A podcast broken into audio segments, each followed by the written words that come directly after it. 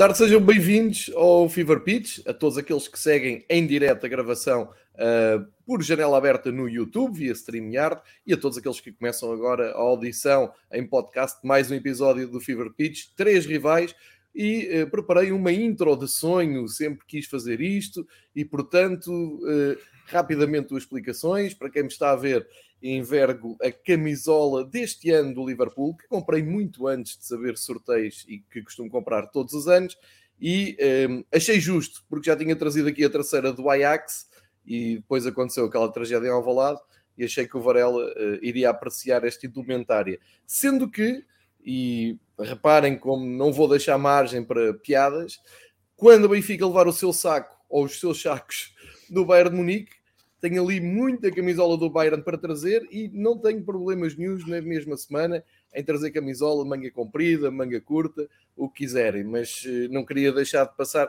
esta oportunidade. Depois aqui uma reflexão, já dando as boas-vindas aos meus queridos amigos Miguel e Pedro. Um, Miguel, nós acho que devíamos começar a ser mais seletivos e não devíamos eh, estar a gravar com malta que não pontua na Europa, não é? Ao fim de duas semanas, enfim, temos que claro. pensar um a pouco. A última vez que o Miguel gozou comigo, levou cinco. Um pouco disto. Lá. És o próximo, uh, eu gosto contigo todas as semanas, eu não levo cinco todas as semanas. Finalmente, para dizer, estava tudo à espera de uma goleadazinha ontem na luz, não é? Depois Alvalade, depois estava. Dragão. Não, não. Aconteceu uma mini goleada, mas para o Benfica. E hum. pronto, passou o meu minuto de bullying europeu ao fim de muitos anos. Como disse o Miguel ontem no Twitter, também já merecia uma noite assim, não é? Isto não é só encher uma década seguida. Está bem que houve duas finais ali pelo meio, mas esta soube muito bem. Feito o bullying, tenho noção que a seguir, um, jornada dupla com o Bayern de Munique. Tenho ali o saco, estou preparado, está tudo bem e aberto às vossas piadas daqui uh, para a frente. Mas caramba, hoje não poderia falhar este mini bullying aos meus amigos. Portanto, sendo assim, bem-vindos a todos. Pedro e Miguel, agora que já dei as minhas explicações, uh, Miguel ali com o Elementária sempre uh, a condizer, e uh, o Pedro, que não, não foste a Dortmund, para não, Pedro? Não, não, não. não. Estás a guardar para ir, sábado. segundo eu percebi, a Amsterdão, não é? Não, vou a Arouca no sábado. É, é, o meu Dortmund é Arouca no sábado. É que a, a, Dortmund é fácil ir, toda a gente vai, mas a Arouca vão, vão lá os 200 do costume, não é? Digo eu, não sei. Vamos não ver. sei se estás a ser irónico ou não, mas. Não estou a ser irónico. Daqui a um bocado falarei disso quando for o meu tempo de antena da deslocação à Arouca.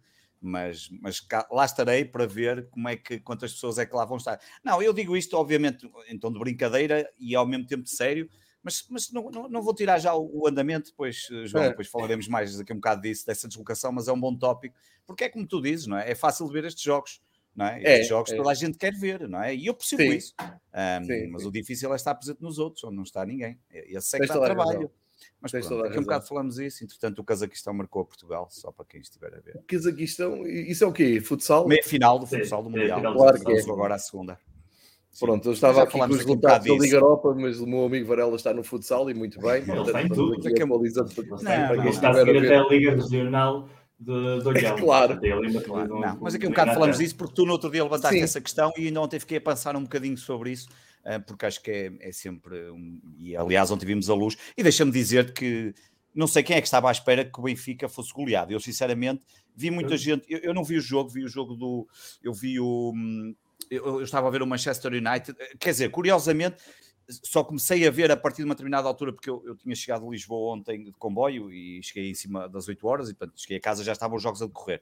Mas Como acabei por ver o Manchester. nada em Lisboa? Não, nem tive tempo. Um, e depois um, vi muitos comentários, quer dizer, a tónica daquela questão de que o, o Benfica ganhou ao Barcelona, mas não era o Barcelona, era um outro. Faz-me uma confusão tremenda. Pá, que é... Olá, Juventus. Quando passar também ouvimos isso para ganhar as Eu, sinceramente, eu faço. Desvaloriza-se sempre, eu acho ótimo. Eu faço uma confusão desvalorizar Parece que eles vão descer divisão, não é? Até parece que não tem um jogo é, atrás e de repente não vão chegar à frente. Eu, a certa altura vi e eu disse assim: epá, eu, eu, eu como Sportingista, eu, eu, o João sabe disso e o Miguel também sabe, eu não tenho problema nenhum com o Benfica ganha ou com o Porto ganha nas competições europeias. Não. Quem me conhece há muitos anos sabe perfeitamente esse meu, meu lado que nunca me afetou de forma alguma, mas, mas olhava para os comentários enquanto estava a ver o Manchester United e eu achava assim um bocado estranho. Epá, eu, se fosse sportinguista ou portista, assim, eu estava calado, estava sossegadinho, porque o Benfica estava a jogar bem, aparentemente. Mesmo que o Barcelona pode ter tido muitos remates, mas que eu saiba, olhando para a estatística, nem a baliza rematou, pelos bichos, vale o que vale, já sabemos que às vezes, se a bola for um bocadinho ao lado do poste, conta como um remate para fora, mas fiquei assim um bocadinho, e pá, foda-se, é uma vitória ao Barcelona, meu. Eu não digo para se fechar para o, para o Marquês, mas eu, no mínimo, eu se fosse eu, Sporting, e eu tivesse ido a Lisboa, em vez de levar 5-1 do Ajax, ganhar estrangeiro ao Barcelona, foda-se, calhar ainda nem tinha chegado a casa, uma merda qualquer, que ainda estava a fechar. Pá, acho que às vezes perde-se mais tempo a desvalorizar do que pá, as pessoas têm que saborear os movimentos, até porque claro. eu acho que cada vez vai ser mais difícil este tipo de, de, de, de vitórias, principalmente na Europa, contra grandes clubes, acho que se torna cada vez mais difícil. Enfim, não vou estar aqui. toda a razão, Pedro. Eu, eu, eu, eu, até ia começar por aí, antes de dar a palavra ao Miguel, ia começar por aí. Um, dentro muito da linha daquilo que disse também no, no episódio especial que gravei do Fever Pitch dedicado à Liga dos Campeões, achei assim uma, umas achegas, mas posso fazê-lo agora. Um, dentro de, dessa linha, eu, eu, lembro perfeitamente do Miguel estar aqui a falar no ano passado sobre o jogo com os Juventus e mesmo o jogo com o Chelsea. Um, eu lembro do, do, Miguel estar a dizer uma coisa que eu, eu na altura achei que ele, não é que ele estivesse a exagerar, mas uh, acho que pensa, eu estava a ouvi-lo e estava a pensar: o um, Miguel está a dar importância a imbecis, uh, não, não, não vale a pena, mas realmente. Um, não deixam de ser imbecis, mas fazem muito barulho, não é? São, são, é uma bolha, mas fazem muito barulho. E eu, eu lembrei-me disso ontem, quando o Benfica está a ganhar um zero, o Benfica faz um gol muito cedo, uh, de repente acontece Barcelona. Pai, quando Barcelona tem a bola, quer dizer, o Piquet sobe, deixa no Busquet, o Busquet chama ao jogo o Frankie de Jong, o Frankie de Jong vai à procura do Depay, o Depay espera pelo Dest, o Dest cruza, está lá o Luke de Jong, se não está o Luke de Jong, um, aparece outros. Epá, quer dizer, tu começas a ver assim, ok, isto é, é um Barcelona que não é o Barcelona do Messi e do Guardiola, certo? Mas caramba, isto está para, para lutar pelo campeonato em Espanha fácil. Uh, não, não, não, quer dizer, não estamos aqui a jogar com um lixo. Uh, e, e, senti na pele, quer dizer, cada vez que o Barcelona apertava, aquilo era complicado. O Benfica teve muita sorte no jogo. Há um corte espetacular do Veríssimo, há uma, um remate ali ao lado que poderia ter empatado logo o jogo. Enfim, é o fim do o filme, o filme do jogo. Claro que no fim é muito fácil. Olés e Messi Messi são coisas que eu acho piada momentaneamente, mas de raiz não acho que seja grande coisa, porque quer dizer, estamos a gozar com, com o Ki, não é? Com o Barcelona que atualmente está a passar um, uma fase má e estamos ali todos divertidos. Ok, faz parte do futebol, vamos, vamos passar à frente. Mas o que eu vos queria aqui partilhar é que vi muita gente preocupada com as contas do grupo no, no final do jogo. Pronto, agora já temos estes três pontos, vamos a Barcelona e pontuamos. Oi? Calma. Quando for a Barcelona, o mais normal é perder se conseguir arrancar outra vez um bom jogo, fazer um jogo sério, preparar o jogo como deve ser, podemos tirar ali qualquer coisa se eles ainda estiverem neste sobressalto. Mas à partida, daqui a duas jornadas, porque a realidade é esta, o Barcelona está à nossa frente. Porque nós provavelmente não vamos fazer pontos com o Bayern, eles vão fazer seis pontos com o Dinamo Kiev e isto inverte tudo. E não quer dizer que esteja tudo mal do Benfica e não quer dizer que não haja ambição europeia por aí fora. É a vida. É, é a vida a correr normalmente. Portanto, eu preferi ontem olhar para uma coisa que tenho dito aqui, que vos disse e partilhei com vocês um, já há mais de um ano, que é o que me faz a impressão do, do, Benfica nas competições europeias, nos últimos anos, última década, vou, vou, chamar assim, tirando aqueles dois anos em que o Benfica vai à Liga Europa à final, mas vai à Liga Europa à final porque foi corrida a Liga dos Campeões, quer dizer, não foi um trajeto normal da Liga, na Liga Europa, é, foi e depois encaminhou-se, portanto, um, e não acabou bem, o Benfica não, não ganhou, mas isso ninguém tira. E com algumas noites épicas como Fernebache, Juventus, o Everton, é verdade, sim. Agora reparem, eu já disse, eu acho que partilhei isto com vocês e agora é que estou mesmo à vontade para dizer isto. O meu benfiquismo fica abalado é quando nós estamos na antecâmara do jogo, vejo o 11 do Benfica e vejo 4, 5, 6 mudanças, às vezes mais, estreias de jogadores que nunca jogaram na equipa A ou que pouco jogaram na equipa A, miúdos, em noite europeia. Quando levei toda a minha vida a ir ver um jogo do campeonato antes do compromisso europeu, que era sagradamente ao sábado à noite no Estádio da Luz, porque era antecipado de domingo à tarde, para dar mais tempo ao Benfica preparar a quarta-feira europeia, e aí sim, o Tony, o, o Eriksen, todos esses treinadores passaram pelo Benfica na fase em que eu comecei a ver futebol. O que acontecia era mudavam ali 3, 4 jogadores para depois estarmos na máxima força na noite europeia. Fosse quem, quem fosse, não era preciso vir o Barcelona nem o Bayern, era fosse contra quem fosse. Porque era o, aquele palco do Benfica por excelência.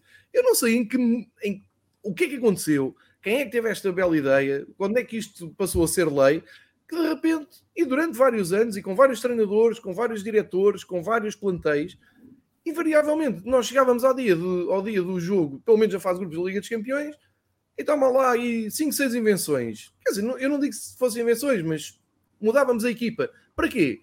Para estarmos bem, bem, eh, bem preparados, para não haver lesões, depois com o Passos Ferreira o Tondela e o Aroca, que me merecem o maior respeito, mas acho que isto é inverter a pirâmide. Eu já, já partilhei isto aqui, já tinha dito isto aqui numa altura muito má do Benfica.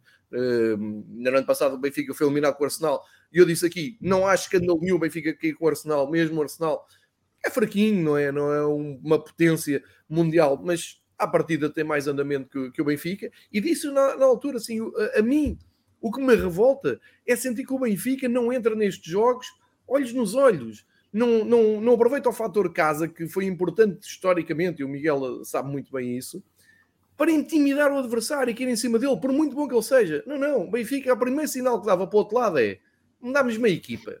Agora tem aqui um puto novo a estrear.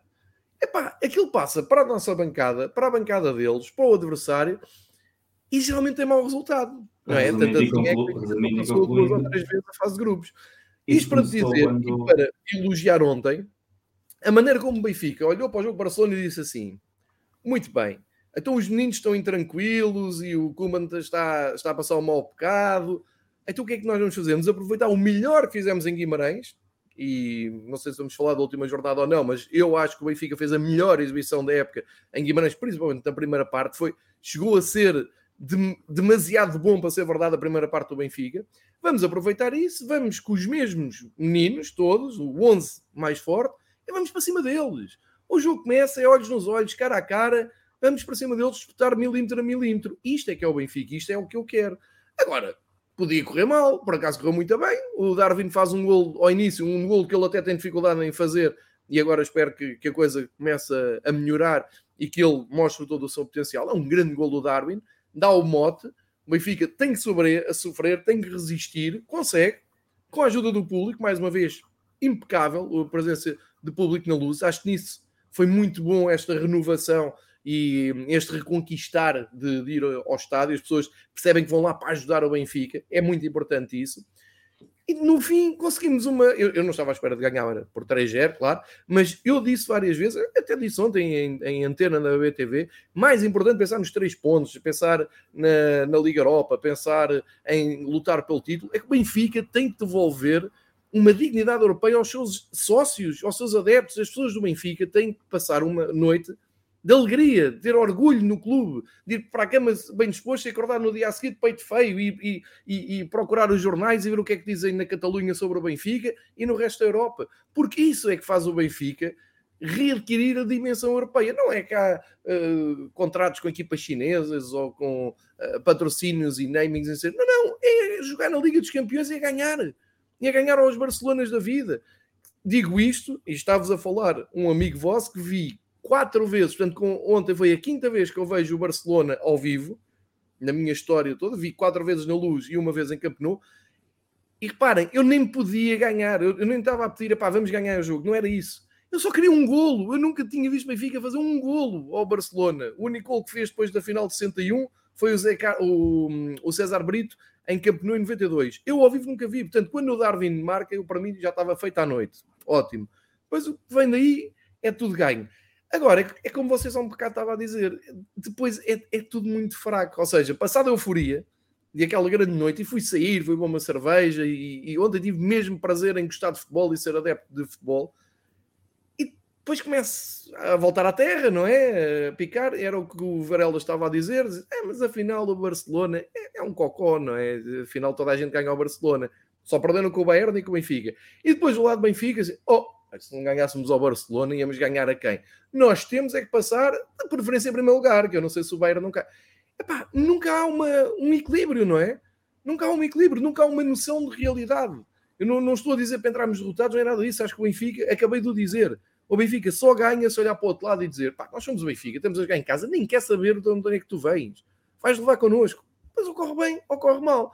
Agora, mudar a equipa toda, tudo o que andámos a fazer durante vários anos, e não é uma pessoa específica, é várias pessoas, uma mentalidade que se apoderou um bocado do clube. E, e atenção, e com os sócios Benfica também a darem o mote. Porque o estádio ontem estava a 50%, os bilhetes esgotaram, mas todos os outros jogos, 90% dos jogos do Benfica nos últimos 10 anos do Estádio da Luz, nunca esgotaram. Esgotou o Barcelona, da outra vez que veio o Barcelona também esgotou, e pouco mais. E quando esgota é Liverpool, é Juventus, é o Manchester United e não passa disso. Porque 80 ou 90% dos outros jogos está quieto. Ninguém vai. E muitas vezes são os sócios que dão esse, aos adeptos, se quiserem, dão esse sinal ao clube. Se as pessoas não aparecem no, dia, na, no fim de semana a seguir, estão 60 mil a vibrar com o Portimonense, então espera lá, se quer o que interessa é ganhar ao Portimonense, rodamos a equipa na Liga dos Campeões. Isto não pode acontecer. Não pode acontecer sob prisma nenhum, nem do adepto, nem do clube, nem dos dirigentes. Não pode. Posto isto, muito contente com esta exibição, com esta vitória, mas é como eu vos digo, tenho muitas dúvidas que o Benfica consiga apurar-se na Liga dos Campeões, muitas. Aquela noite ontem já ninguém tira. Eu espero é que a noite ontem sirva de mote para o Benfica virar aqui um pouco a, a maneira como encara as competições europeias e que perceba o que é que é o real papel do Benfica e que capitalize o resultado de, de ontem no fim de semana com o Portimonense, que realmente é a nossa luta, é tentar. O Benfica não é campeão há dois anos e tem que ir por aí. O meu desabafo é muito este: é muito mais importante ontem o Benfica ter um, oferecido aos adeptos do Benfica que têm sofrido, têm passado mal, têm sido épocas horríveis, jogos horríveis, e tem sido um passado recente nas provas europeias mau. E cá está. Onde, uh, quantas vezes é que uh, amigos meus já viram o jogo do princípio ao fim que mandam mensagens e agora é que eu vi o que é que o Otamendi disse ao Ansu Fati e isto e aquilo. É isto que eu quero. Agora não vai ser sempre assim. Não. Provavelmente vamos levar um saco do Bayern de Munique. Pode acontecer. Não seria a primeira vez, não será a última. Mas desde que eu sinta que o Benfica se apresenta a 100%, com os melhores jogadores, olhos nos olhos, mas o resto, o futebol trata de fazer justiça, injustiça, de escrever história, história que o Miguel acompanha sempre ao pormenor e que consegue, o Miguel consegue perceber melhor isto que eu estou a dizer, este contexto, este quadro que eu estou a transmitir, do que muitos benfiquistas que me vão ouvir e que ouviram ontem, porque torcem o nariz e são muito mais objetivos e não querem saber do contexto cultural e histórico. Portanto, mais importante que estamos aqui a medir, é pá, e a seguir fazemos pontos, não sei, é o, é o que vier, é, é, o que der, é, a gente tem, tem que aceitar e tem, tem que estar para tudo. Agora, o mote é aquele, muito contente, exibição em Guimarães muito boa, concentração para Portimão, porque isto de uma hora para outra muda e está tudo mal outra vez e portanto nós temos que ir muito concentrados. Mas queria-vos partilhar aqui esta, esta ideia, extra competição, porque é muito importante, só não me quero alongar mais, só dizer, o xerife marcou o seu ponto no mapa do futebol europeu num jogo. Em Madrid, ganhou o Real Madrid. Já tinha ganho ao Shakhtar Donetsk. Bah, nós vibramos com isso, somos uns anormais e, e estamos atentos a isso. O resto do mundo é uma nota de rodapé. Ganhar em Madrid, ao Real Madrid, estão no mapa. Nunca mais ninguém se esquece do xerife Tiraspol. Nunca mais ninguém se esquece do campeão da Moldávia. É isso, é para isso que serve a Liga dos Campeões.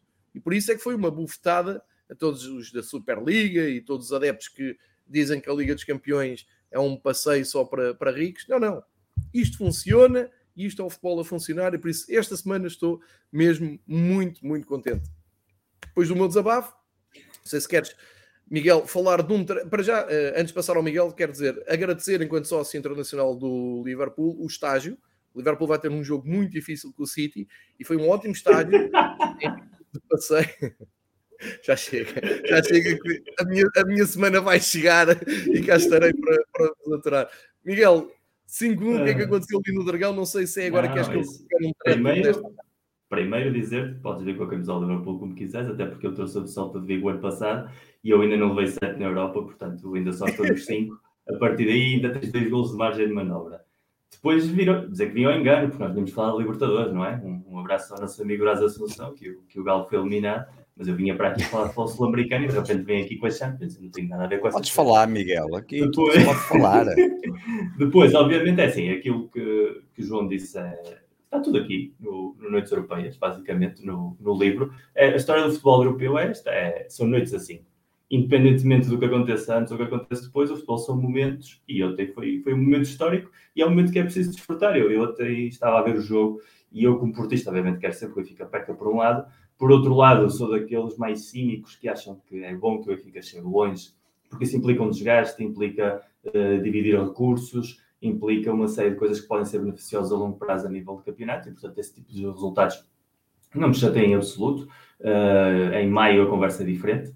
E, e, obviamente eu estava a ver o jogo e estava a ver uma exibição de categoria, literalmente de categoria, um nível superlativo, contra um Barcelona que obviamente que não é um Barcelona bom, mas é que já não é um Barcelona bom desde há dois ou três anos e continua sempre a estar na Liga dos Campeões, portanto tão bom não é.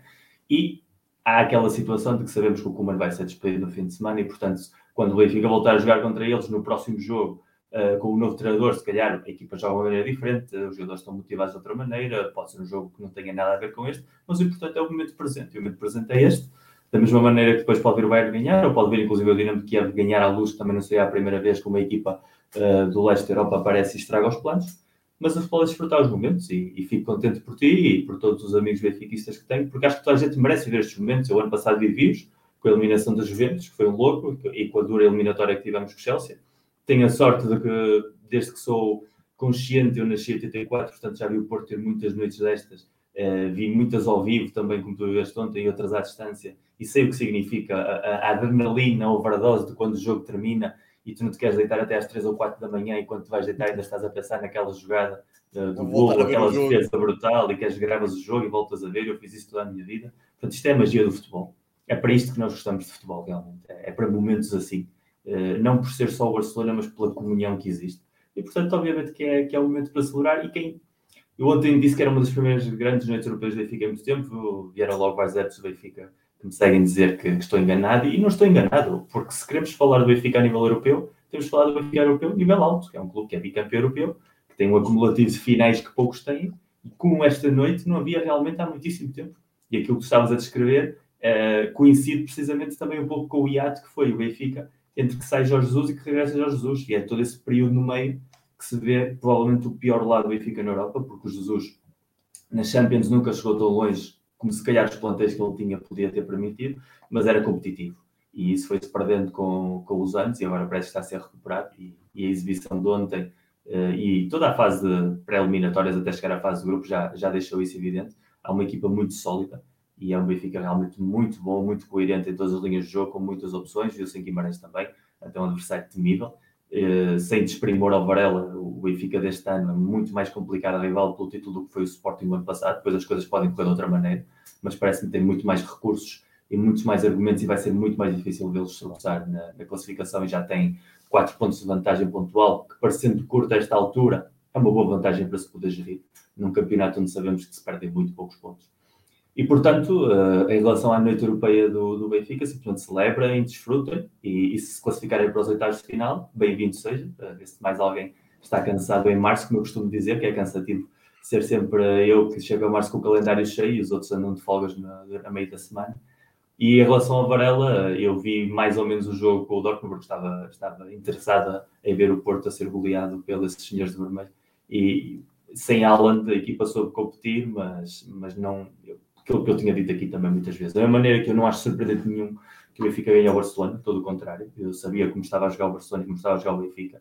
Simplesmente era uma questão de atitude. E como a atitude estava lá, uh, isso foi o que fez a diferença, porque não havia esse gap de talento e de organização tática que pode ter havido noutros momentos da história entre, entre um clube e outro. Mas em relação ao Sporting, é, são dois de crescimento, é aquilo que nós dissemos aqui muitas vezes, e, e o Amorim confirma isso. É preciso estar muitos anos seguidos na Champions para se poder competir na Champions. E às vezes há séries de de que aparecem de vez em quando e fazem um bilharete, depois nunca mais voltam. Mas ao Sporting o que lhe interessa é todos os anos ir somando derrotas em Dortmund até que somam vitórias em Dortmund. É assim que se fazem as equipas grandes. E todos passamos por essa etapa de crescimento, o Porto primeiro. E em relação ao Porto, é uma tristeza gigantesca, como é óbvio. Não é que não me esperasse, porque o Liverpool dos últimos quatro anos eh, é criptonite para, para o Porto Sérgio Conceição. E hoje publiquei um thread no, no Twitter uh, que mais ou menos tentava explicar o que é que tinha acontecido nesses três jogos, porque são três jogos completamente atípicos. São jogos. O Porto compete extremamente bem na Europa. O ano passado viu-se com o Manchester City, viu-se com o Chelsea, viu-se com os Juventus. Noutros anos também se viram com a Roma, outros jogos de, de, dificuldade europeia. O Porto sabia competir. Este ano em Madrid, o Porto competiu muito bem, merecia ter ganho se não fosse aquela arbitragem habilidosa. Mas sempre que é o Liverpool, eu sei que o Porto vai entrar de uma maneira diferente a nível mental. E há um bloqueio por parte do treinador, há um bloqueio por parte da, da organização do jogo, há um, uma maneira de jogar muito inteligente do Klopp, que é provavelmente o treinador que melhor entende a forma de fazer dano ao, ao Porto do Sérgio Conceição. E, portanto, a partir daí, a derrota explica-se muito facilmente, um acumulativo de erros, desde a preparação do jogo, em que o Porto tem vários jogadores que estão em muito má forma física ou à beira de lesões, como foi o caso do Pep, eh, como depois também o Otávio, que andavam ali uh, cozidos com, a, com algodão e costuras e acabaram os dois por se lesionar.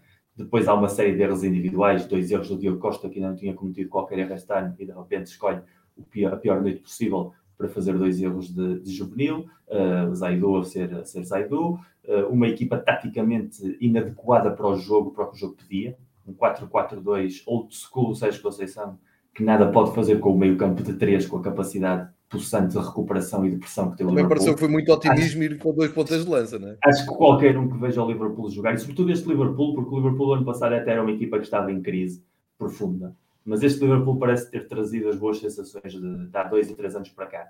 E obviamente com aquele meio campo e com aquele ataque que todos conhecemos de memória, eh, é muito difícil uh, querer jogar de peito aberto em 4-4-2 como o Porto tentou jogar. E depois, obviamente, uh, a qualidade individual do, dos jogadores do Porto, sobretudo no setor defensivo, não, não se pode permitir a, a, ter erros, porque ainda para mais com, com o Salah à frente, com o Mané e depois também com o Firmino e com o Jota, é muito fácil aproveitar esses erros. E o que aconteceu foi essencialmente uma situação em que os golos vão surgindo e há noites que são assim. Eu prefiro, eu sou dessa, dessa escola, prefiro levar 5 numa noite e não voltar a perder do que perder três vezes para um zero.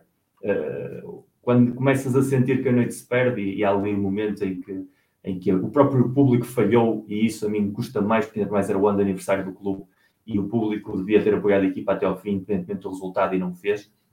E isso pareceu-me um péssimo gesto e eu tenho muitos anos de, de estádio das Antas, estádio do Dragão e nunca saí antes do final do jogo e nunca deixei de aplaudir a equipa ganhando ou perdendo, porque acho que é para isso que lá estou. Depois posso discutir a posteriori, posso falar, posso dar a minha opinião, mas enquanto estás no estádio, estás ali a sentir o teu clube e a apoiar o teu clube, porque para isso não vale a pena pagar o bilhete e, e estar lá.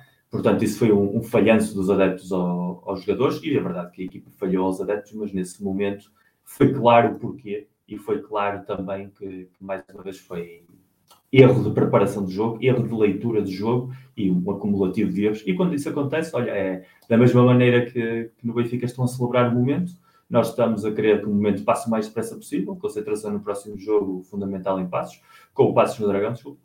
E, e, a dupla eliminatória com o Milan, da mesma maneira que, que o Benfica daqui a dois jogos Champions pode-se ver atrás de Dinamo de Kiev ou de Barcelona, nós podemos ver à frente do Milão ou do Atlético de Madrid, se tudo correr bem.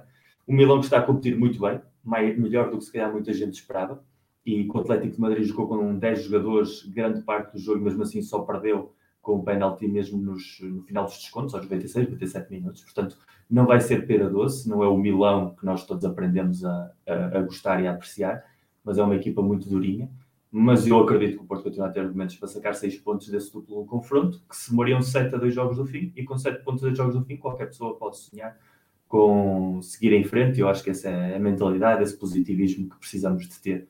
E, e, a partir daí, saber sempre aquilo que eu digo: as noites europeias são para desfrutar, são para competir, e o campeonato é para ganhar.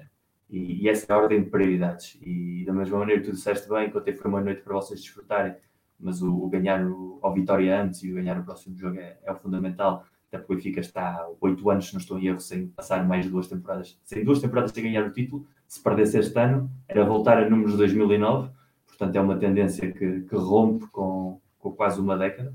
E, e, o Porto também estaria dois anos sem ganhar, voltaria ao cenário pré-Conceição, que foi precisamente aquilo para o qual ele veio. E necessita claramente de um balão de oxigênio este projeto. E isso passa, obviamente, não é por estar nas Champions nos oitavos ou nos quartos, é por ganhar o Campeonato Nacional e é esse onde o rumo que devemos ter. E antes, antes que se me esqueça, camisola de Leixões, de homenagem, já sabem que eu trago sempre uma camisola para ombrear com o Porto e hoje, para trazer uns vermelhos que não sejam nem de Liverpool nem de, nem de Lisboa, trouxe os vermelhos de Matosinhos. Portanto, fica aqui a minha homenagem ao E um grande abraço ao Zúlio, porque vi o comentário dele do, do pai e é, e é realmente dessas histórias mágicas que dá vontade de, de gostar de futebol, de escrever sobre futebol, de falar sobre futebol.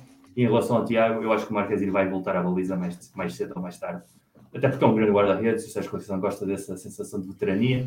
Não sei se é por castigo ao que passou, mas sei que o que passou lhe vai dar mais margem para tomar essa decisão. Ok, está feita aqui então a leitura do, do Miguel e respondi também alguns comentários de quem nos está a seguir no YouTube. Podem deixar as vossas perguntas, os vossos comentários, estejam à vontade. Um, e um grande abraço realmente ao Dúlio, que partilhou aqui a história do, do pai que viu a final de 61. Uh, faleceu no ano, no ano passado e, portanto, agora o futebol retribuiu ao Dúlio um, três gols Benfica ao Barcelona, que já não se via desde 61. Está restabelecido ali o equilíbrio do universo. O futebol uh, funciona em sociedade e funciona pessoalmente, emocionalmente, muito, como diz o Miguel, muito por causa destas histórias. Um, e isso é inegável e não podemos fugir a isso. Inegável também é que o nosso amigo Pedro tem zero pontos na Liga dos Campeões. Pedro Varela,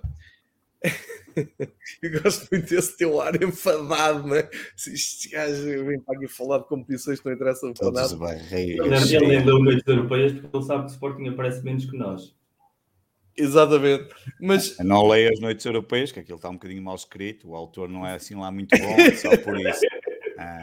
Mas não tem problema. Já por causa de Leixões, deixa-me dizer que já fui uh, ao Estádio do Mar há uns anos, ver um jogo de pré-época Vitória Sport Clube Leixões, em que o estádio estava em obras e, e as pedras estavam uh, à mão de semeados adeptos de Leixões e racharam certo. a cabeça à tia de um jogador do Vitória nesse fantástico momento. Clássico. Vi uma rasca para sair daquele estádio para vir Falar para emoções, não é? São coisas espetaculares. Lembrei-me agora porque eu ia muitas vezes ver o Leixões quando estava em Guimarães, porque o Leixões, a uma altura que o Vitória esteve na segunda divisão e, e, eram sempre jogos muito animados, o Vitória Leixões sim, sim. e o Leixões Vitória. Eu cheguei a ir a, a, Matosinhos, ao Estádio do Mar, ver eh, no primeiro ano do Jesus um Leixões Benfica num dia temporal incrível, com alertas vermelhos por todo lado, e o Benfica Não. saiu de lá com uma grande vitória e tivemos direito a uma eh, recepção dos Super Dragões na parte ah, de trás do estádio. Também foi muito engraçado. É camisola desse ano, precisamente.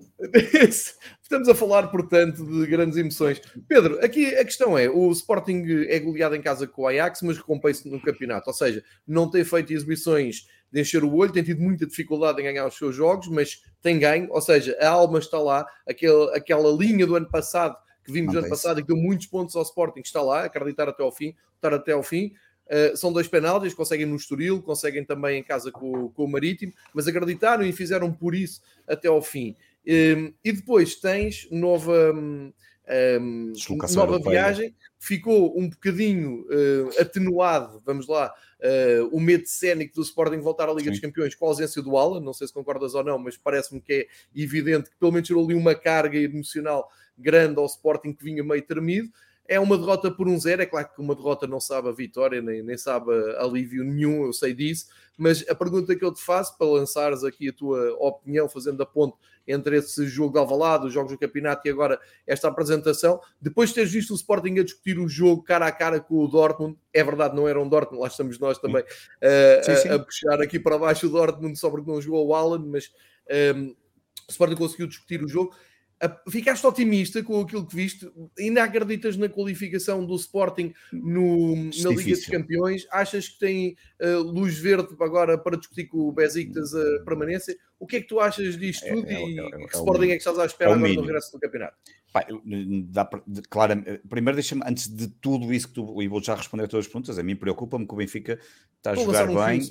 Não, não, o Benfica está tá a jogar bem e está-me a irritar porque querem-me tirar aqui a oportunidade de conquistar o Hexa e isso irrita-me. E Jorge Jesus ainda por cima. Sim, Jorge Jesus está muito mais controlado, o que não há aquela basófia. Mas vamos só parar. Está naquele lado. O teu, a, a, tu estás magoado neste momento estás a ver o Hexa eu acho. Lembras-te quando eu ano passado. Queres dizer aos nossos ouvintes o Hexa quantos campeonatos é que são seguidos?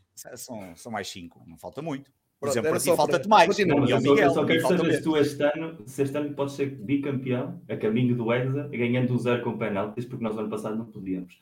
Esta já oh, meu caro amigo adepto do Vizela que foi alvalado. Nós ganhamos com o penalti ao Marítimo depois de 30 remates com três bolas aos ferros, que é um bocadinho diferente contra o Estoril, mas os gols de penalti também contam. Mas deixa-me dizer, até porque, atenção que o especialista em penaltis mora aí no norte, mora aqui no norte, mora aqui próximo de casa. O grande Mas estás nadador... com o Benfica, é isso? Eu estou porque este Benfica era aquele que eu achava. Lembras-te do ano passado quando tu perguntaste no primeiro Fits quem era para mim a maior ameaça era o regresso de Jesus. E eu acho que o Jesus está naquele ponto em que o Benfica está. Opa, é inegável, quer dizer, um clube que tem 7 jogos, 7 vitórias, ou 8 jogos, 8 vitórias, não venham dizer que não está, não está em forma. Claro que está em forma, mal, e, e, e não vai mudar de um dia para o outro. A malta está naquela coisa, ah, um dia destes o Benfica vem por aí abaixo. Não sei se bem, e sinceramente acho que não. O Benfica tem uma equipa muito bem composta, tem várias opções para diferentes lugares, pode ter lacunas, imagino que sim, não vou agora estar aqui a debruçar-me sobre isso, sobre lacunas tenho eu e muitas no meu clube, e, hum, e, portanto, a mim preocupa, e era em jeito de brincadeira, obviamente, para, para, para, para aquilo que temos feito, falado aqui, da, daquilo do Exa que foi. Agora, ainda aquilo que tu disseste, epá, a questão do Alan é evidente que faz toda a diferença, um, por duas razões. Olha, uma nota-se logo que, mesmo que o Sporting, e sejam, o Sporting defende sempre assim, e já o ano passado isso aconteceu muitas vezes, curiosamente, os jogadores que substituíram o Alan meteram pelo menos três vezes a bola lá dentro da baliza. Um, foram em todos anulados os golos. Eh, se calhar, provavelmente, se fosse o Haaland, a coisa não tinha sido da mesma forma, não é isso? Há, há aí diferenças grandes, entre, obviamente, entre o, que o Haaland é capaz de fazer e o que os outros foram capazes de fazer. Um, o, o, que me chateou em relação a esse jogo, o Sporting jogou efetivamente um bocadinho melhor. Uh, é evidente, há o regresso de, de, Coates, a defesa estava melhor. Uh, um, é claramente uma equipa que tem menos opções do que Porto e Benfica. Falta-nos ali Pedro Gonçalves, um jogador importantíssimo. Mas o Sporting tem um problema gravíssimo que, hum, que infelizmente só o Ruben Amorim não viu, e é uma pena, que é um problema de, de, colocar a bola dentro da baliza. E quando nós não temos o jogador que mais golos marcava, que já marcou o ano passado e que este ano também já era o melhor marcador, e que já não joga há uma série de jogos e que vai voltar provavelmente só depois da Arouca, um, e nós não somos capazes de meter golos, repara, nós fomos a única equipa este ano que não marcou a Dortmund. O Dortmund sofreu em todos os jogos, todos. Todos os jogos que o Dortmund fez para o campeonato e para a taça e para, inclusive para a taça da, Exatamente, a defesa era o ponto fraco. Tínhamos acabado de discutir isto, aqui é a minha cota de dizer Sporting 170 na segunda-feira, exatamente essa questão. Qual era Mas, o ponto fraco? Discutiste no, no aberto ao público ou no Patreon, para as pessoas não, saberem? Não, não, no aberto ao público. Eh, e, no, e, no, e, foi, e foi no YouTube. Mas o que é, que queres dizer às pessoas? Deviam aderir ao Patreon, não era? Não, não, isso não, isso, isso não. Os aqui, quem quiser, alguns até já aderem, portanto. Muito bem. Mas a questão é que esse, se nós olharmos para os pontos fracos, qual era o ponto fraco? Tu olhas para uma tu vais lutar com uma equipa como o Dortmund, que é espiada, não é? Muitas vezes a malta gosta de usar os transfer markets da vida, conforme lhes dá jeito. Certo. E eu achei piada porque eu disse assim: é pá, ok, então olhem agora para o transfer market. O valor de mercado do Dortmund é igual à soma do Ajax com o Sporting, sendo que o Ajax é o dobro do Sporting. Só assim, só, só, só assim com qualidade. E até disse: epá, hoje estamos no nível. Tu há pouco estavas a dizer o Barcelona. O Barcelona poderá estar agora ali num momento um bocadinho. E eu até dei esse exemplo que é: nós vivemos uma altura em que os clubes estão assim um bocadinho com mais cidades. Não é? Olhamos para as cidades e nós temos as mega cidades hoje em dia. Para Tóquio, hum. com 40 milhões de habitantes, ali num espaço de 7 km a partir do centro financeiro. A cidade do México, com 30 e tal milhões, que é um novo nível de cidades. cidades e é o que está acontecendo no futebol tu tens as megas equipas, como são os Paris Saint-Germain, pá, provavelmente os Bayern Munique, depois tens as grandes equipas como Dortmund, como se calhar como pá, depois ali o Real Madrid está nas, nas grandes, o Paris Saint-Germain, essas coisas todas, e, pá, e depois tens por ali outras equipas, só depois é que nós, é que o, o Porto e o Benfica ainda estão acima do Sporting, e o Sporting Epá, eu acho que já nem ainda na quarta nem na quinta linha europeia está neste momento quando olhamos para a Liga dos Campeões. E o que irrita é um bocadinho aquilo que tu há pouco estavas a dizer da atitude. É evidente que o xerife faz uma coisa em Madrid que no, se fizesse 10 vezes, perdia 9 e ganhou aquela. Pá, porque claro. o Real Madrid, obviamente, efetivamente, se metesse algumas, tinha goleado. E isso é que me chateia um bocadinho o Sporting, que falta ali aquele lado de. Pá, vamos, parece que fomos um bocadinho amedrontados, andamos sempre aqui. Pronto, a falta de experiência, a falta de andar aqui nesta vida europeia. E pronto, ok, conseguimos empatar ali porque o Dortmund realmente tem ali algumas lacunas. Nós conseguimos, de certa forma, até em alguns momentos, mirar o meio campo, mas sofremos muitos ataques deles, não aproveitamos os que tivemos porque temos um problema que era aquilo que eu estava a dizer. E o Ruben Amorim não o quis, não o quis resolver, ou com a direção não foram capazes de resolver, que é um problema de ataque. Nós podemos ter um Paulinho que, apesar de não ser um verdadeiro ponta de lança, porque não é um jogador avançado, não é um ponta de lança para estar lá a marcar os gols que nós, se calhar, queríamos mais, mas a questão é que não temos outras soluções e, portanto, andamos aqui, não conseguimos marcar golos. O Sporting marca muito poucos golos, marca um golo nos últimos jogos, desde que Pedro Gonçalves saiu.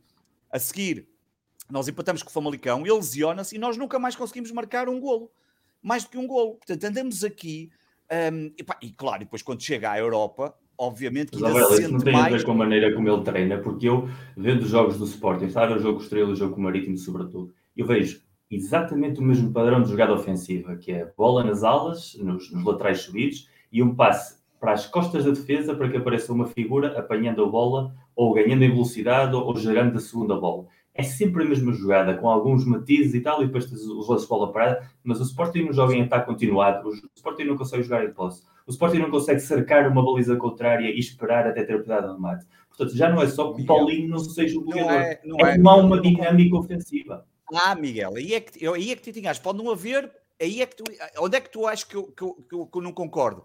o Sporting nos últimos quatro jogos tem seis oportunidades flagrantes em todos os jogos com o Nuno Santos. O Nuno Santos não é um jogador, não, não foi feito para aquilo.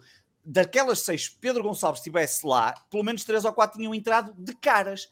E aí, para mim, o Sporting, o Sporting obviamente, eu não quero... São dessa forma que eu te acabei de dizer. Aí está o lado direito mas, individual. Mas, mas, mas, o Miguel, mas tu não podes construir uma equipa, quer dizer, tu constróis uma equipa que supostamente é Paulinho mais 10, dito pelo Ruben Amorim, que não precisa de mais ninguém e depois não marcas golos. Epá, há aqui qualquer coisa que não bate certo. Se é treino, se é forma de jogar, se é preciso mudar. Epá, eu sei é que é preciso fazer alguma coisa para não, para não continuar a... É o telefone a tocar. Para não continuar... É, é, é, é, o, é o Ruben Amorim, não está gostado do que eu estou a falar. Um, que é para não continuar como, como, como, está, como está, as dificuldades que temos. É pá, o jogo com o Marítimo, eu sei que isso acontece. Lá está, são daqueles jogos que acontecem. O jogo com o Marítimo, em condições normais, tinha terminado 3 ou 4 7. Deixa-me só dizer aqui uma coisa ao Rui Matos Pereira. Rui Matos Pereira, isso é exceção à regra, pá. Não venham com os orçamentos. Os orçamentos decidem sempre, sempre. Quem são os campeões europeus dos últimos 10 anos? São os clubes que têm mais dinheiro. Ponto. Não há, não há cá histórias, não venham com a história dos orçamentos. O xerife ganhou, é exceção à regra. Aconteceu. Quantas vezes é que isso vai acontecer este ano mais? Não vai acontecer nada. O xerife vai chegar aos quartos de final, vai chegar às meias finais, até pode. Vai ganhar, não ganha de certeza.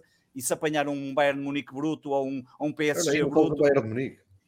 Opa, a última equipa que ganhou a Liga dos Campeões com um orçamento. Não é por jogar contra o Benfica. Olhar a última equipa que ganhou a Liga dos Campeões com um orçamento que não era nem top 10 da Europa Fomos nós. Foi Porto. Última. Foi Porto em 2004 com o Mónaco. Quando ganhou é, é, é, Essa é claramente a exceção à regra. Obviamente, futebol bem praticado, não, mas é. Mas aí eu acho que ainda, ainda estávamos a caminhar para aquilo que nós temos atualmente. E hoje o fosso é cada vez maior. Deixa-me só para terminar também aqui. Acho que o, o avançado, a parte de questão de, uh, na frente é um problema, está à vista, não estamos a conseguir marcar, estamos com dificuldade, uh, marcamos muito poucos gols. O Benfica já leva 19 no campeonato, nós levamos 11. Uh, defendemos bem, é um facto facto, somos a melhor defesa do, do, do campeonato.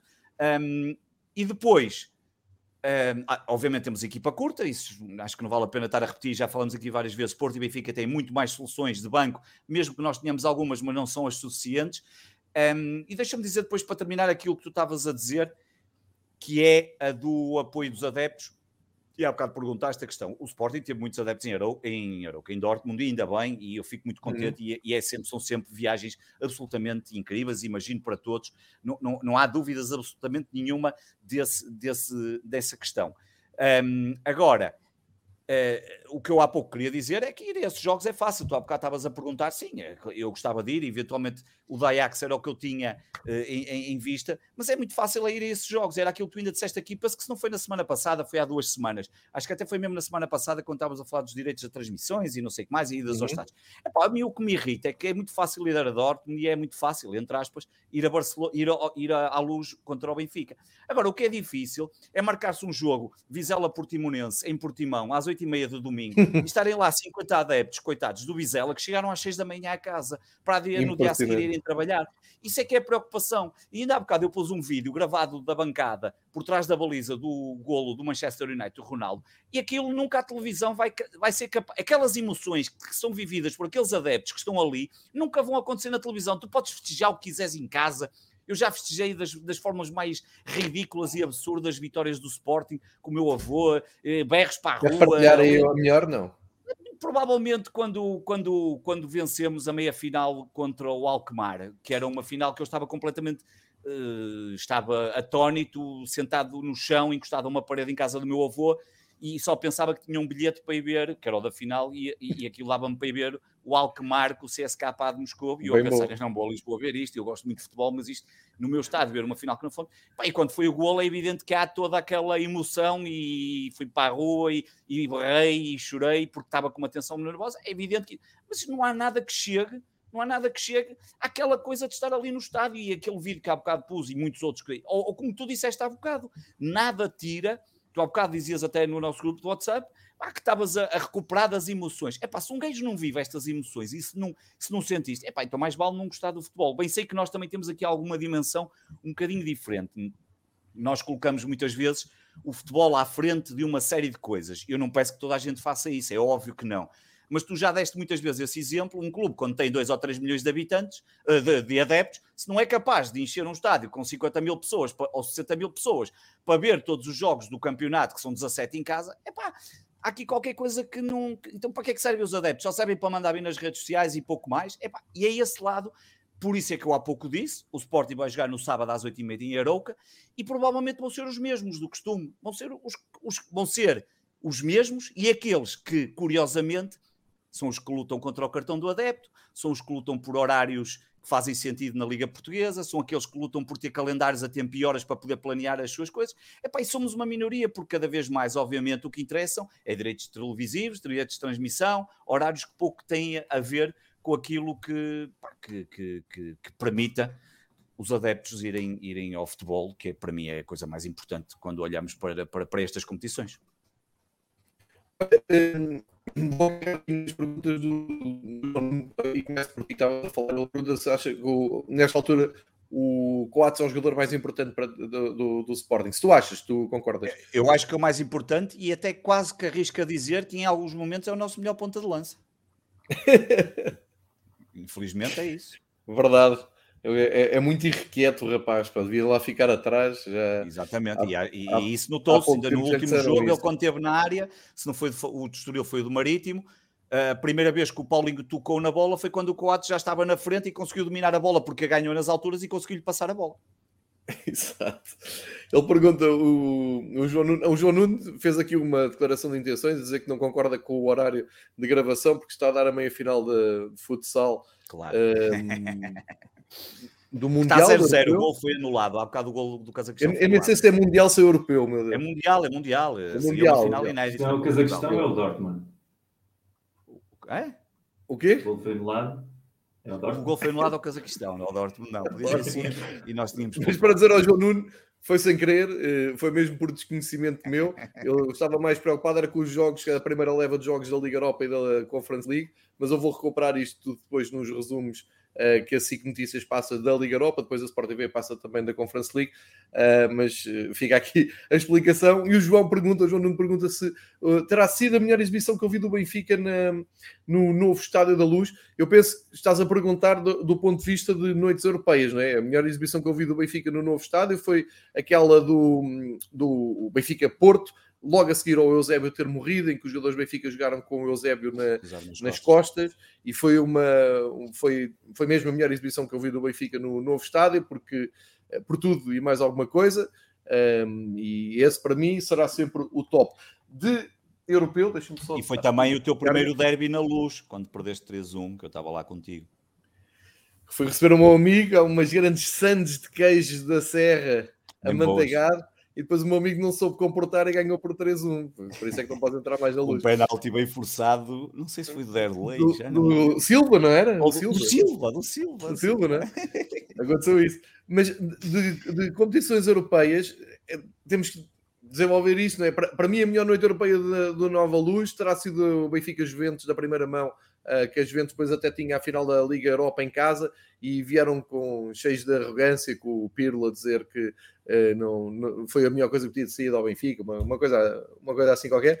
E foi no meu dia de anos e é uma vitória por 2-1 que depois revelou-se boa para, para o Benfica ganhar na, na a passagem com o 0-0 em Turim, mas essa para mim foi a melhor exibição europeia do Benfica. A melhor noite também deve ter sido a meia final com o Fenerbahçe, também há o jogo com o Everton, mas realmente, pondo em perspectiva Liga dos Campeões, porque aumenta o nível, já não é a Liga Europa, estamos a falar da Liga dos Campeões, mas as Juventus também podia ser uma noite de Liga dos Campeões, uma meia final tem sempre essa, essa característica. O jogo, eu não vou dizer que foi a melhor exibição que vi europeia do Benfica, mas terá sido dos melhores jogos que vi, com o Estádio da Luz antigo e com o Estádio da Luz recente. Um, e, e, não quero voltar-me a repetir de maneira nenhuma, mas esta pergunta do João é muito interessante porque contextualiza na história do Benfica o que é que foi o, o momento ontem. E, e, felizmente temos muitos, não temos é deixar de os ter, temos que continuar a colecionar. E pergunta também ao Miguel se acha que o Sérgio Conceição está a forçar a saída, quer ir embora. Nesse momento é, é ler noites europeias. uh, é assim, o Sérgio Conceição eu acho que quer ir embora desde o primeiro ano. Uh, só que não tem onde ir embora e então, enquanto fica, quer ficar sempre nas suas condições uh, absolutas, indiscutíveis. Eu acho que o sonho dele é estar em Itália, é um campeonato onde ele taticamente se deve sentir cómodo, culturalmente se deve sentir cómodo. Agora, estando em Portugal, sabendo que no Porto tem muitíssimo poder, porque é como eu sempre digo, Pinto da Costa, obviamente, vai ser presidente até morrer. Eu acho que já toda a gente passou essa fase de que algum dia Pinto da Costa não vai ser presidente do Porto. Isso não vai acontecer. Se ele viver mais 20 anos, candidatar-se a mais 20 anos, seria muito estranho que conseguisse viver mais 20 anos, mas eu já não digo nada.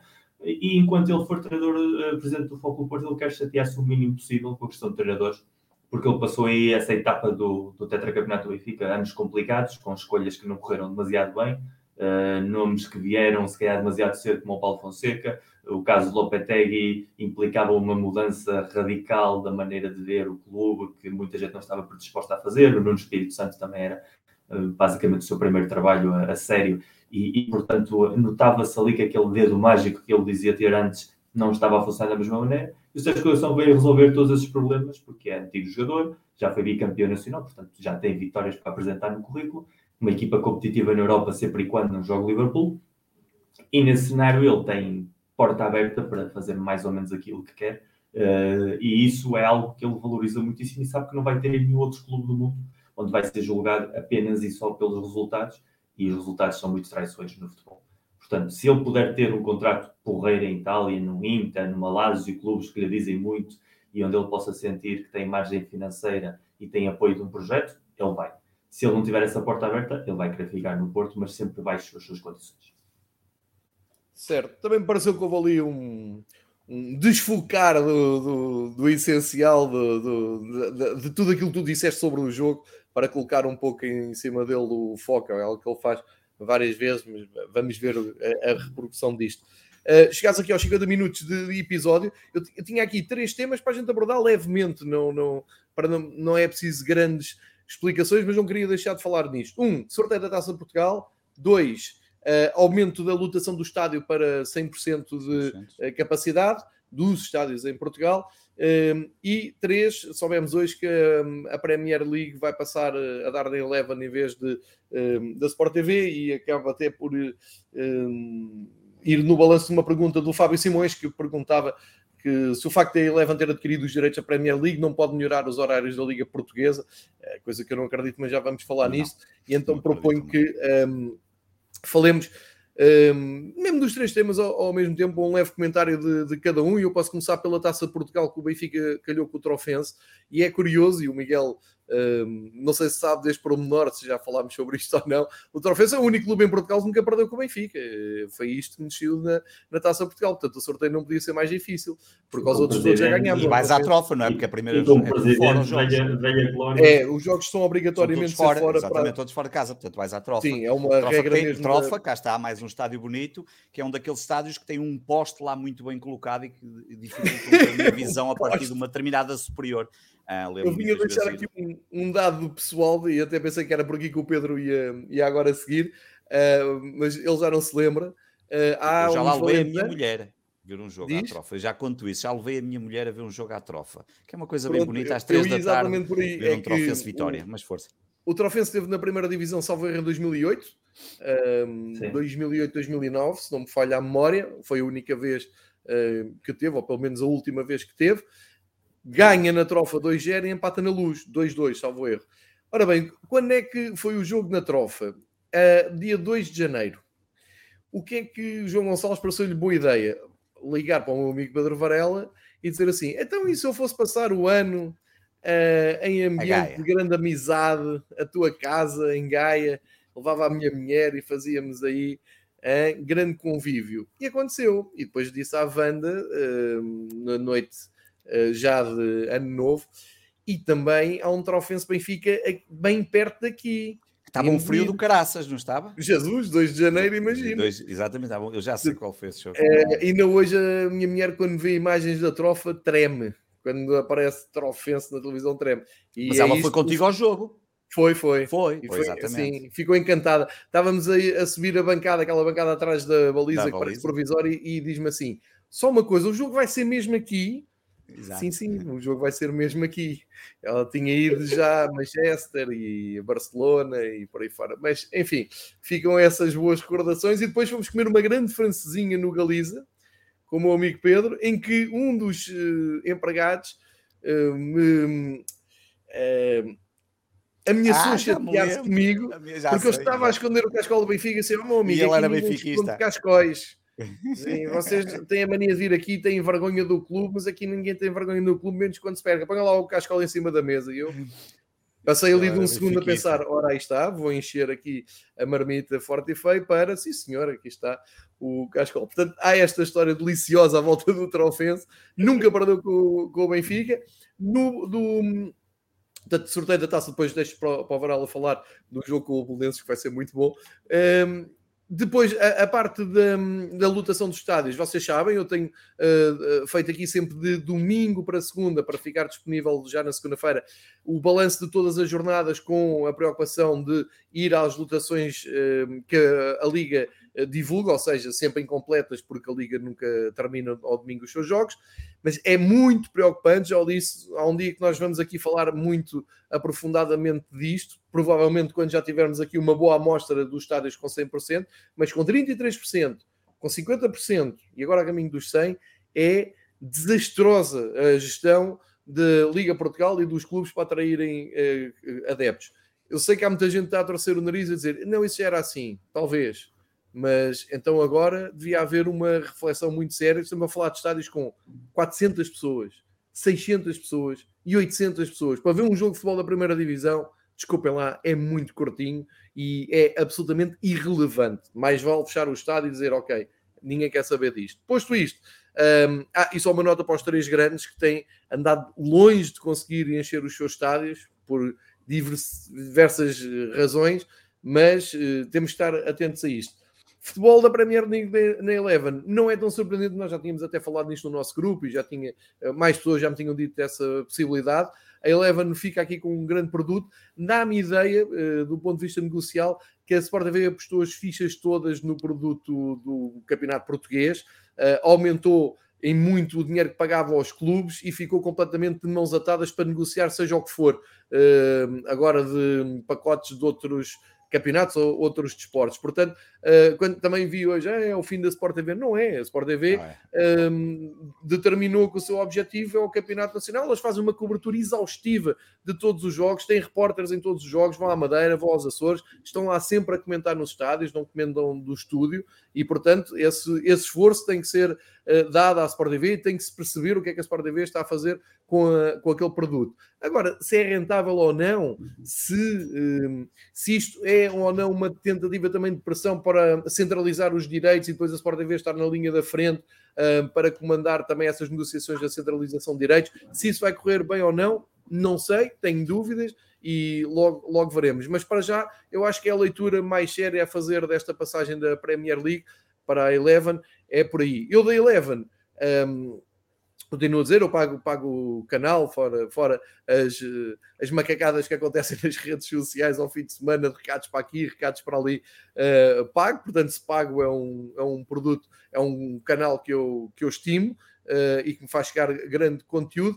A única nota que eu gostava de fazer passar, e só houver aqui malta da a ouvir, ou malta que se dê com o uh, pessoal da, da Eleven, eu acho é, é, pessoal nisto, não é dos três, é a minha opinião, e se calhar estou a ser aqui um grande amarreta, um velhadas que não está a perceber a coisa, mas eu acho que aquela aposta daquele slogan da, da Sport TV de chegar aos adeptos, de interagir com os adeptos, acho que está um bocadinho falhado do ponto de vista da interação durante o jogo com o Twitter. Torna-se maçador e nem sempre são recuperados comentários interessantes para o jogo. Às vezes parece que é um frete só de estar a dizer ah, o, o JG 1904 diz que a camisola do Nantes é, é muito bonita. Isso não, não, traz assim muita coisa. Aliás, isto até era um comentário mais interessante daqueles que eu ouço, que são, pronto, são banalidades, não é? Eu, é o único reparo que faço, porque de resto acho que a Eleven está a fazer o seu caminho, está a tentar a sua linguagem, está a tentar o seu grafismo, o seu visual,